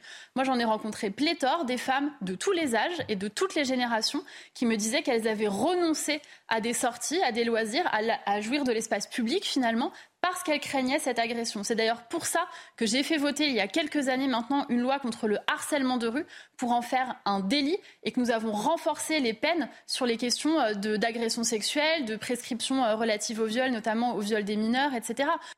Sandrine Boucher, vous êtes toujours en direct euh, avec nous sur CNews. Comment vous réagissez aux, propos de Marlène Schiappa? Oui, oui, bien sûr. il y a des choses qui ont été faites et, on le reconnaît. Moi, je, dis, je dis toujours hein, que aujourd'hui, on a l'arsenal juridique pour protéger les femmes victimes de violences conjugales. Maintenant, le problème, effectivement, c'est la mise en œuvre de ces, de ces mesures et surtout d'aller contrôler si ça fonctionne ou ça fonctionne pas. Après, je voudrais rebondir sur un propos euh, de, de, l'avocate sur votre plateau quand elle dit les femmes, oui, voilà, les femmes mentent. Euh, les 122 femmes qui sont mortes en 2021, est-ce qu'elles mentaient? Franchement, il faut arrêter de dire que les femmes mentent parce qu'on envoie vraiment un très, mauvais un très mauvais message. Vraiment. C'est un très mauvais message. les, les, chiffres euh, s'affichent 121, une hausse de 20% par rapport à, 2020. C'est un être humain, madame. Hein, ah vous savez, euh, une femme, c'est comme un homme, ça ment. Hein. Ça peut dire la vérité, mais ça peut mentir aussi. Je veux dire, euh, c'est faux. Alors pour le coup, ça, serait sexiste de, ça serait sexiste de dire qu'une femme est dénuée de défauts et qu'elle n'a pas les mêmes défauts que, que tout être humain. Elle peut les avoir, malheureusement. Ça peut être une affabulatrice comme il y a des menteurs, comme il y a des affabulateurs, ben les femmes peuvent faire pareil. Voilà, c'est là pour le coup, il y a une véritable égalité homme-femme. Et en il faut qu'elle sur, le pourcentage. Attendez. Euh, il faut préciser aussi une chose, c'est que dans ce cadre-là, et ça je le sais très bien, c'est pour des fausses déclarations, des déclarations imaginaires, ce qui est prévu mmh. Par le code pénal. Bien souvent, les parquetiers, alors qu'il y a eu un gros travail de fait par les policiers, les magistrats et euh, tous les protagonistes de ces enquêtes, bien souvent, elles ne sont pas poursuivies pour ces faits-là. Elles ne sont, c'est-à-dire que après, après la ah. plainte initiale, elles ne sont pas placées en garde à vue pour des déclarations mensongères. Donc il n'y a rien de dissuasif en fait. Oui, c'est ça. Et en, plus, juste pour, pour, répondre à Sandrine Boucher, il faut qu'elle l'entende parce que malheureusement, je le constate moi, et même dans mes procédures familiales, parce que je fais du droit pénal et droit de la famille. Et je vous assure que, comme par hasard, il y a des dénonciations de faits criminels, que ce soit de, des viols, que ce soit autre chose, même sur mineurs ne serait-ce que pour satisfaire une procédure familiale, pour essayer d'avoir la garde exclusive de l'enfant. Donc oui, malheureusement, je ne dis pas que c'est une généralité, je dis juste que ça existe et qu'il ne faut pas l'évincer. Considérer la parole des femmes, ce n'est pas la sacraliser. Pendant plusieurs années, on a sacralisé la parole de l'enfant. On continue à le faire, sauf qu'on se rend compte que même il y a eu des affaires de pédophilie avec des gens qui ont été mis au banc de la société et on s'est rendu compte à la fin que finalement l'enfant avait menti. Donc il ne s'agit évidemment pas de discréditer un enfant qui dit euh, qu'il a été violé ou une femme qui dit qu'elle a été violée, mais simplement il faut une véritable enquête parce que derrière on ne sait pas qui se cache. On peut juste passer un petit mot. N'oublions pas la ligne téléphonique 3919 pour les victimes potentielles, les plateformes euh, moncommissariat.fr, arrêtons les violences, où vous allez être mis en relation sur chat avec un fonctionnaire et qui, à mon sens, aujourd'hui, quand on a du mal à passer les portes d'un commissariat, par le net, on a quand même aujourd'hui un moyen d'aller apporter l'information auprès de, fonctionnaires de police ou de gendarmes. Merci de, ces informations très, très importantes. Sandrine Boucher, merci beaucoup d'avoir accepté de, témoigner dans, dans Mini News euh, Weekend. Midi Weekend se poursuit. Nous sommes ensemble jusqu'à 14h. Je vous amènerai tout à l'heure du côté de euh, Noisy-le-Sec où on parlera malheureusement encore de trois fusillades qui se sont déroulées en seulement trois semaines. A tout de suite, on marque une pause et on se retrouve dans quelques instants.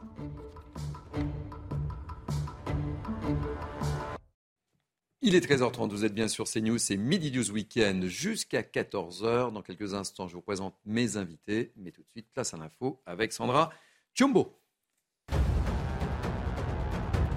L'Ukraine a frappé une base russe hier soir non loin de la centrale de Saporidja. Trois systèmes d'artillerie et un dépôt de munitions ont été détruits à Kherson et Nergodar. Plusieurs militaires russes ont été tués. Plusieurs militaires russes ont été tués. Kiev accuse Moscou d'avoir évacué ses équipements militaires avant l'arrivée de l'Agence internationale de l'énergie atomique.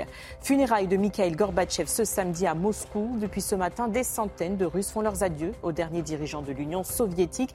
Une cérémonie à minima sans Vladimir Poutine. Grande figure politique du XXe siècle, Gorbatchev s'est éteint à l'âge de 91 ans des suites d'une longue et grave maladie selon l'hôpital où il était soigné. Gérald Darmanin apporte son soutien aux policiers de Neuville-en-Ferrin dans le Nord. Ce matin, le ministre de l'Intérieur et des Outre-mer a inauguré le bureau de police municipale. À l'issue de sa prise de parole, il a échangé avec les agents. Ils seront sept à terme. Merci beaucoup Sandra Chumbo. Dernière ligne droite pour Midi News Weekend. Je vous présente euh, mes invités qui m'accompagnent jusqu'à 14h. J'accueille avec beaucoup de plaisir Sandrine Pégan, avocat, pénaliste. J'ai enlevé le... Oui, très bien. Jean Messia, président de l'Institut Apollon. Toujours un plaisir. Jérôme Jiménez, porte-parole Île-de-France, UNSA Police. Soyez bienvenue. Et Kevin Bossuet, professeur d'histoire. Euh, je vous propose de prendre la direction de Noisy-le-Sec. Pourquoi Noisy-le-Sec? Parce qu'après trois fusillades en seulement trois semaines, c'est un, véritable appel au, secours des habitants du quartier de la Renardière. Deux personnes ont été blessées, dont un mineur. Règlement de compte, euh, euh, rivalité de quartier, trafic de drogue, aucune piste n'est pour l'heure connue ou privilégiée. Je propose de regarder le reportage de Régine Delfour et de Fabrice Elsner. On en parle juste après. Ce jeudi 25 août, Paul, le prénom a été changé, vient de rentrer de vacances. Il discute avec ses voisins devant la caravane qu'ils ont transformée en buvette. Mais vers 23h30, leur soirée vire au cauchemar. Il a vu le monsieur arriver avec euh, le fusil à pompe. Et c'est là qu'il nous a dit allez, cachez-vous. Et quand il nous a dit cachez-vous, bah, la première chose, c'est on s'est caché comme on pouvait. Sauf que c'est notre ami qui s'est fait, qui, s'est pris quand même deux balles de, plomb, de chevrotine, là, comme ils disent. Mais le monsieur, il arrivait, visage découvert, sans pitié. Il était là sans pitié. En 19 jours, trois fusillades ont éclaté aux 60 rues de Duy. Les habitants, désormais cloîtrés comme cette femme, vivent la peur au ventre. On vit plus, on dort plus. Dès que ça, dès que ça claque, euh, on se réveille. Mon enfant sort plus. Il ne sort plus, à part avec moi, mon enfant sort plus. Qu'est-ce que vous avez peur de quoi? Une balle perdue. C'est surtout ça qu'on a peur pour eux. On ne sait pas quand est-ce que ça va venir, à quelle heure. Si je peux trouver ailleurs, oui, je partirai. C'est impossible de vivre ici. Si les enquêteurs ne privilégient aucune piste, le point de deal au coin de la rue semble bien être à l'origine de ces fusillades. Les riverains se sentent délaissés. On ne peut pas vous mettre des caméras parce que la mairie n'a pas d'argent. Euh, quand la police est venue, nous dit on a eu un cas comme le vôtre. Au bout de 6-8 mois, ça s'est calmé tout seul. Donc euh, restez chez vous 6-8 mois cloîtrés, avec un peu de chance, euh, ça se passera. Même si les patrouilles de police sont plus fréquentes, les habitants de la cité de la Renardière pensent tous à déménager. nous avons la chance d'avoir un policier autour de ce plateau. Je me tourne directement vers vous, Jérôme Jiménez. Qu'est-ce que vous répondez à, cette habitante qui dit, pour reprendre ses mots, on nous a dit bah, restez chez vous euh, jusqu'à ce que la situation se calme. Mais ce n'est pas une réponse en fait. Hein. C'est terrible. C'est terrible. Le policier, il fait pas, enfin, quand il s'engage, il, fait justement, il travaille pour que ces personnes puissent vivre normalement. Et là, ce n'est plus le cas.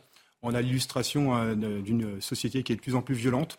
Je vais faire un parallèle avec l'usage de ces armes et qui est, qui est très pragmatique aujourd'hui. La difficulté que nous avons, nous, policiers, c'est que majoritairement, lors de perquisitions, on retrouve des armes. Des armes de poing, des armes longues, des armes de guerre.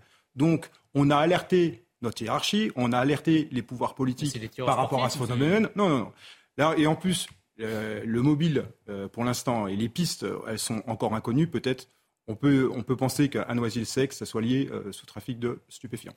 Toujours est-il que aujourd'hui, les armes circulent, c'est une réalité, et que malheureusement, encore une fois, qui est pris en otage entre guillemets de tout ça, ce sont les riverains ce sont les habitants, ce sont les jeunes qui sont sur les secteurs et avec euh, bien sûr tous les risques que cela représente. Les policiers aussi, si je puis me permettre. bien sûr.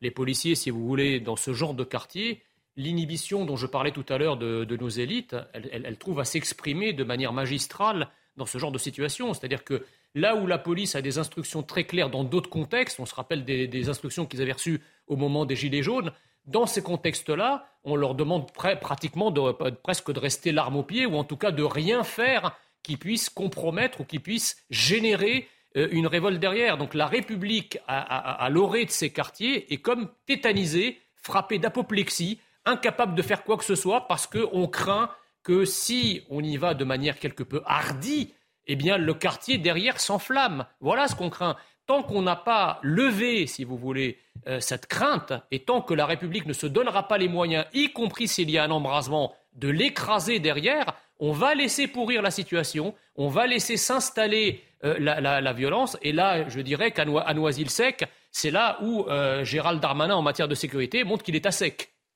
Eh ben, je vous laisse propriétaire de cette expression, mon cher Jean Vessia. Sandrine Pégan, vous comprenez l'exaspération de ces habitants c'est quand même euh, la troisième fusillade en, trois semaines dans ce quartier. Et puis des gens me disent, bah, on nous demande de rester chez nous. On ne peut que la comprendre, bien évidemment, cette exaspération. De toute façon, la France est minée par la délinquance, elle est gangrénée par la violence. Et je ne peux que rejoindre la position de mes camarades euh, en face, parce que finalement, par peur du drame, la police, elle est empêchée. Et c'est vrai que, bon, bien sûr que si j'étais en défense de ces euh, personnes qui seraient interpellées, je regarderais euh, le fond du dossier pour voir si la procédure judiciaire est bien évidemment respectée. Mais après, sur le fond du problème, nous, on n'est pas magiciens. C'est-à-dire que quand on va au tribunal avec des, euh, délinquants pareils, on ne peut rien faire pour eux. Donc ce qu'il faut, c'est qu'en effet, s'occuper des vrais problèmes qui sont à la source de tous ces désagréments, donc le trafic de stupéfiants, le trafic d'armes. Et c'est vrai que la police est empêchée. Et aujourd'hui, c'est vrai que c'est un drame. Et les riverains, les pauvres, on leur demande de se reloger. En tout cas, ils y pensent, mais il y a aussi une difficulté derrière, c'est-à-dire qu'il n'y a pas assez de logements, il n'y a pas assez de logements sociaux non plus, et pour pouvoir euh, monter des dossiers, ça prend énormément de temps. Donc, euh, encore là, en problème. Vous comprenez que le message, quand on leur dit bah, restez chez vous, euh, ils ne peuvent pas accepter ça. Ils ne peuvent pas accepter, bien évidemment que non. Et je veux dire, même, même si nous, ça nous arriverait, si, ça nous arrivait, pardon, on ne pourrait pas accepter. Je veux dire, c'est intolérable d'entendre ça de la part des élus, de la, part des policiers. Même, c'est, à un moment donné, il faut aussi savoir raison garder. Je veux dire, quand on est là et qu'on n'arrive pas à sortir de chez soi, ou quand on sort, on a la peur au ventre, c'est pas possible. Kevin Bossuet.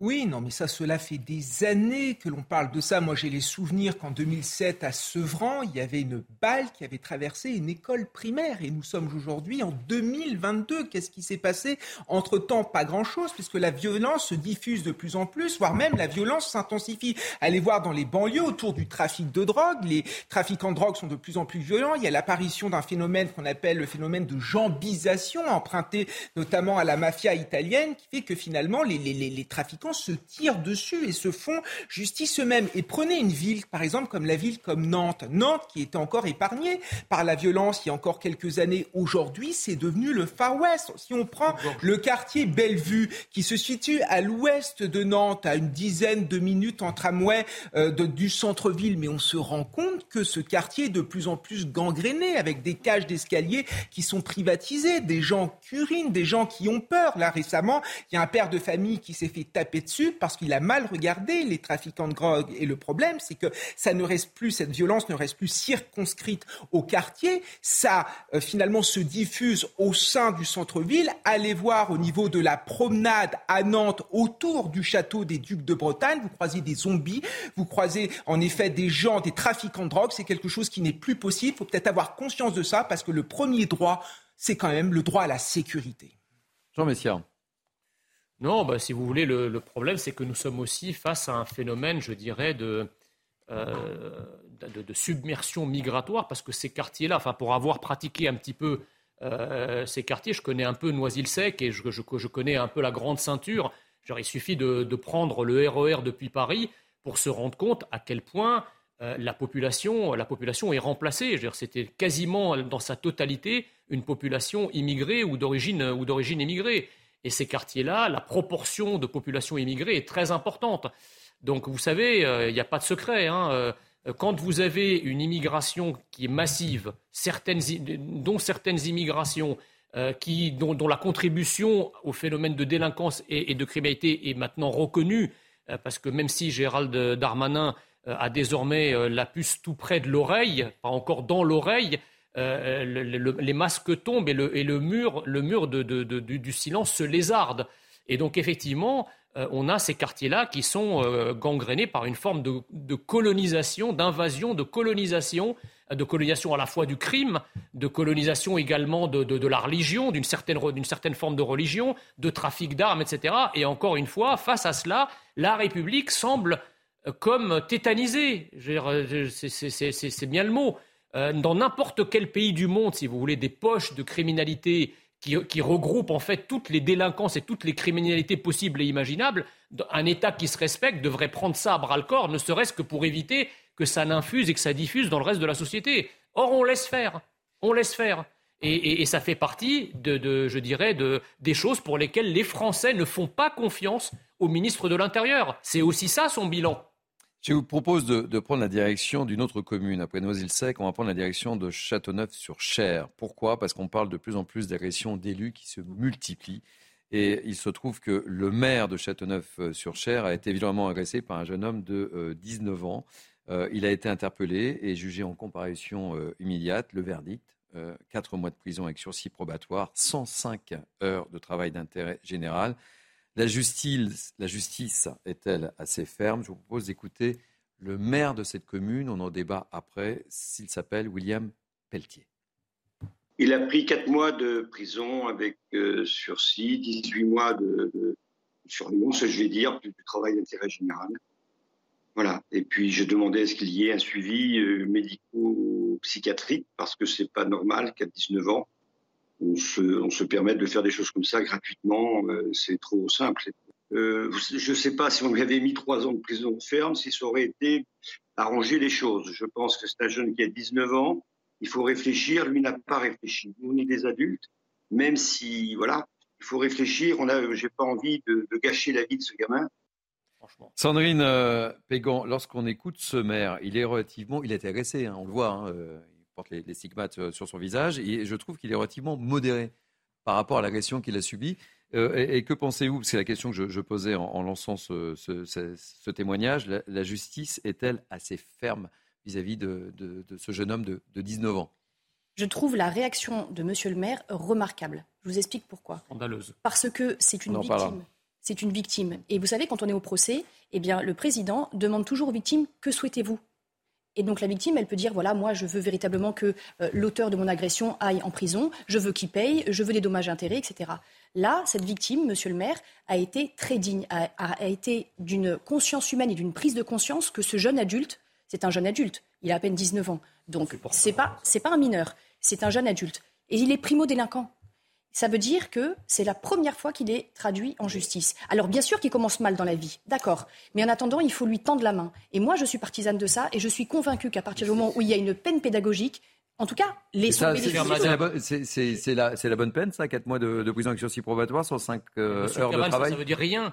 Non, mais c'est la ça question veut dire rien. C'est-à-dire qu'il a été condamné à rien. Non, il n'a pas été condamné à rien. Il a été condamné à 4 mois avec sursis. Mais 4 mois avec, avec sursis, c'est-à-dire qu'il sort libre. Il ressort du tribunal en disant je n'ai rien. Voilà, exactement. Non, ça, exactement. Ça, ce que mais vous, on ce que vous ne peut pas laisser entendre dire ça. Si vous voulez, ça c'est le raisonnement sur lequel on fonctionne depuis une quarantaine d'années, qui est interprété par les délinquants et les criminels comme du pur laxisme et de la permissivité. Moi, je suis partisan qu'à la première bêtise, à la première, au, premier acte criminel, au premier acte de délinquance, de délinquance la République frappe très fort non, mais à partir pour, où arrêter, criminel, bien évidemment pour a... arrêter la trajectoire de délinquance et de criminalité. Il y a une si... réponse judiciaire qui est très ferme quand c'est criminel. Là, on parle et, de délinquance. Et le maire, et le maire, si vous voulez, qui vous vient... Vous trouvez trop modéré, le maire. Là, le maire qui vient d'être tabassé, qui dit c'est pas très grave. Excusez-moi, moi je trouve pas que c'est une réaction digne. Non, il n'a pas dit il ça. Est, il n'a pas dit que c'est pas non, très grave. Il a juste dit qu'à un moment donné, ce jeune, ce, il a ce jeune homme n'a pas compris. Non, mais vous, ce que vous appelez dignité, moi j'appelle ça de la faiblesse. Le, le, maire a été attaqué non en tant qu'homme, il a été aussi attaqué en tant qu'élu. Voilà. Donc quand on attaque déjà un homme, c'est très grave. Quand on attaque un élu qui est dépositaire d'un mandat c'est une circonstance aggravante. Ça, on, Donc on je ne revient. comprends pas. Quand, quand, je pense, si vous voulez, que euh, certaines, y a le, préfet, le préfet des Yvelines a porté plainte contre moi pour injure publique parce que j'avais traité d'amis des islamistes. Le, le, procureur de la République a requis 12 000 euros d'amende contre moi. 12 000 euros d'amende. Mhm. Mm -hmm. Et c'était, et j'ai jamais été, j'ai un casier judiciaire vert, j'ai jamais été condamné à quoi que ce soit. Quand on pense que tabasser un élu de la République, vous partez avec rien, je veux dire, c'est, on, on, tombe de, on, Allez, on tombe de la chaise. Je me tourne vers euh, Jérôme Jiménez. Vous en pensez quoi, vous, euh, de, de, de, de ce qu'il a pris là 4 mois de prison et, et 105 heures de, travail? Bah Déjà, on va, Intérêt général. On va, on va surtout dire que euh, ça illustre une nouvelle fois le mépris de l'autorité de l'État. Quand on s'en prend à un élu, à un policier, ah oui. à un pompier, euh, une nouvelle fois, on est dans le, dans le, schéma euh, classique.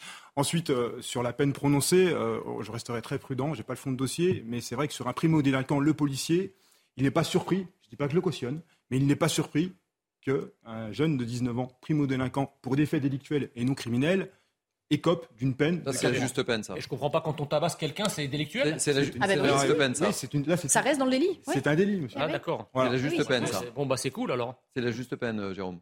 Bah, c'est, elle ne se reprendra pas à un policier qui fait de l'investigation régulièrement. Kevin Bossuet. Non, mais moi, je, le discours du maire me gêne également. J'en ai marre de cette culture de l'excuse. Ouais, Là, ça. on parle notamment d'une blessure. Mais moi, j'ai le souvenir qu'en 2019, il y a un maire qui a été tué par- dans le cadre de, ses- de- de son mandat, tout simplement, écrasé par une camionnette parce qu'il empêchait des gens de déverser des ordures en pleine nature. Donc ça peut aller jusqu'au meurtre. Et cette culture de l'excuse, je ne l'accepte plus, même au sein de l'éducation nationale. Un enfant a besoin d'être cadré. À Exactement. partir du moment où vous le cadrez dès la première incivilité, tout de suite, c'est une vertu pédagogique. Regardez ce que font les pays d'Europe du Nord. Ils privilégient Exactement. notamment les courtes peines. Ils frappent fort dès le début et on voit bien que ça a des conséquences positives sur le taux de criminalité. Surtout Mais- quand les parents sont pas là pour, pour assurer une éducation correcte. Alors attendez, Mais- le, problème c'est que là, là, Kevin, vous dites qu'il faudrait réinstaurer finalement les peines courtes alors qu'elles ont été euh, malheureusement euh, évincées. C'est-à-dire que donc Il les les peines courtes de un mois, elles ont été supprimées. Oui, alors donc- Parce qu'en en fait, on s'est rendu compte que malheureusement, ça ne servait à rien. C'est-à-dire que quelqu'un qui, qui parce qu'elles n'étaient pas appliquées, mois, madame, c'est pour ça. c'est comme toutes les peines. On peut avoir un code, un code pénal parfait sur le papier. Si derrière vous avez des juges qui sont là pour juger non pas le coupable, mais la société qui les a créés, on s'en sort pas. Jérôme Jiménez, dernier mot sur le sujet, parce que je voudrais qu'on prenne la direction de l'île dans quelques instants. Oui, bien sûr. Donc cet homme a écopé de 105 heures de travail 105 d'intérêt général. On peut espérer qu'elle soit effectuée. Ça, c'est la pre- ça, c'est, non, non, mais que, que Non, les choses soient dites. Alors, parce que là, la- le- pour le coup, la sanction, elle peut être utile. Eh oui. À la mairie, par exemple. Hmm. Qu'il les fasse, ces 105 heures de travail d'intérêt général à la mairie. Mais bien souvent, elles ne sont pas exécutées. En plus. Et même parfois, le, travail d'intérêt général peut aussi euh, correspondre à l'infraction qui a été commise et donc là participer à un atelier avec des violences euh, sur des personnes dépositaires d'autorité publique, par exemple, pour, qu'il y ait vraiment une pédagogie de la peine, en fait, c'est ça. Donc non seulement il est, il, est, condamné à rien, mais il n'exécutera rien. Magnifique. On change de sujet. Nous arrivons bientôt au terme de cette émission. Je propose de prendre la direction de Lille. Pourquoi? Question. Que se passe-t-il aujourd'hui à Lille? Moi, je sais. La braderie. Sandrine la, la, braderie. Gagné. Eh oui, on va prendre la direction parce que.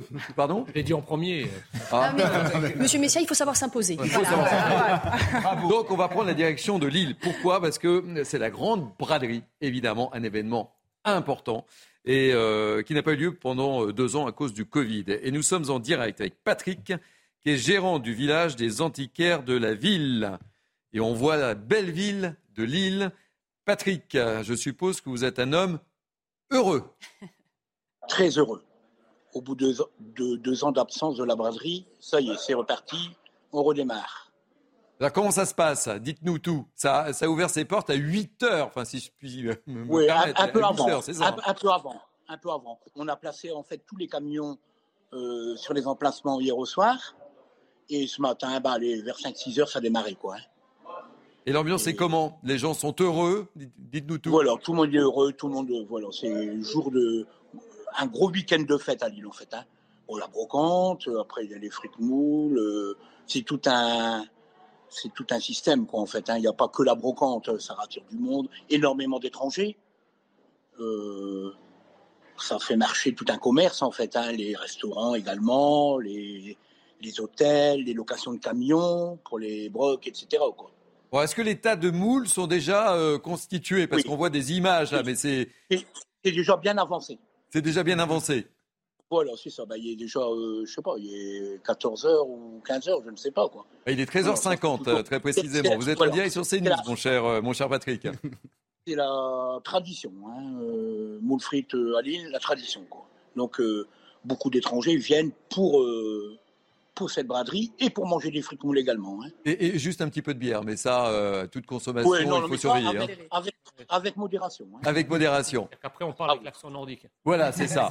bon, écoutez, euh, on voulait euh, vous faire un petit coucou parce que c'est un événement important et puis ça faisait deux ans que cette fameuse braderie n'avait pas eu n'avait pas eu lieu. Donc on salue les amis lillois et pas que, hein, parce que les gens viennent de partout. Hein. Oh, des, Hollandais, des Anglais, partout, partout. Hein, des Italiens, des Espagnols.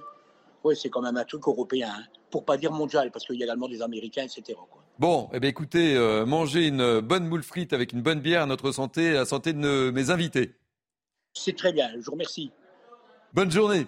Euh, vous êtes déjà allé à Lille pour, pour, euh, pour, la braderie Non, pas pour la Ah oui, non, c'est la braderie. Merveilleux. Et moi, je suis content, mais quel bonheur de voir des gens à nouveau vivre, contents, avec le sourire. On n'a plus le masque, on les voit sourire. C'est tous ces apôtres du sanitairement correct, ces peines à jouir qui nous ont cassé les Ça y est, il est en grande forme. Des mois, il est en grande forme. Ils sont derrière nous. Le Covid est derrière nous. Et enfin, on peut s'embrasser, se serrer les mains sans culpabiliser. Merci.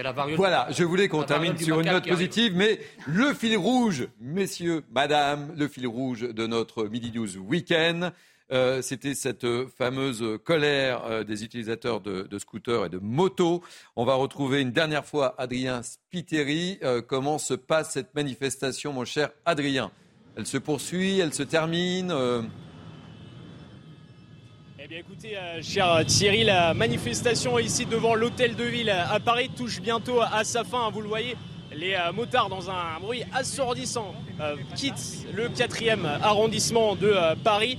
Tous ici ont dénoncé le stationnement payant pour les deux roues thermiques dans la capitale, une mesure qui est entrée en vigueur le 1er septembre, une mesure injuste et coûteuse selon eux. Je vous propose justement d'écouter certains d'entre eux qui ont témoigné à notre micro. J'ai besoin de me déplacer 3 ou 4 fois par jour sur Paris. Donc 12 euros jour x 20, euh, voilà, on y est 240 euros. Hein. Donc 240 euh, euros, je suis désolé, c'est un budget euh, qui est énorme. Je prenais ma moto pour aller travailler, bah, chose que je ne fais plus depuis le 1er septembre. Donc je suis dégoûtée, voilà, parce que parce qu'il va falloir que j'aille me tasser dans les transports en commun, dans le RER, dans le métro. Ce que je comprends pas surtout, c'est euh, pas que de la politique, Mais le scooter électrique ou la bécane électrique, elle ne paye pas. Et ont opéré. Et ma, bécane, si j'enlève les deux lettres, euh, elle est toute récente, hein, elle, a, elle a deux mois. Alors concrètement, hein, maintenant, le stationnement coûte 2 à 3 euros de l'heure pour les personnes qui ne résident pas dans la capitale. Par cette mesure, la municipalité dit vouloir lutter contre la pollution, la pollution sonore et inciter les motards à passer à l'électrique. Enfin, ce qu'on peut dire, c'est que la Fédération française des motards en colère a affirmé hein, que d'autres rassemblements auront lieu dans les prochains jours. Merci beaucoup, cher Adrien euh, Spiteri. Je ne sais pas si vous rentrez en trottinette, en moto ou en scooter ou en transport en commun, mais euh, merci de nous avoir accompagnés tout au long de cette matinée de Mini News The Weekend. C'est la fin donc de cette deuxième partie de Mini News The Weekend. Mini News Weekend, nouvelle formule. J'espère que cela vous a plu. Merci à mes invités. Merci à Sandrine Pégan. Merci, à Jean Messia. Merci à Jérôme Jiménez. Merci à euh, Kevin. Bossuet. Merci mille fois de m'avoir accompagné ce matin. Merci aussi à David Poujol qui m'a aidé à préparer euh, cette émission. Merci à Julien Duroux. Merci aussi à Cynthia aux équipes de la programmation, aux équipes en régie. Tout de suite, c'est la belle équipe avec Barbara Klein. Passez une très belle journée. Vous êtes sur CNews et c'est la rentrée.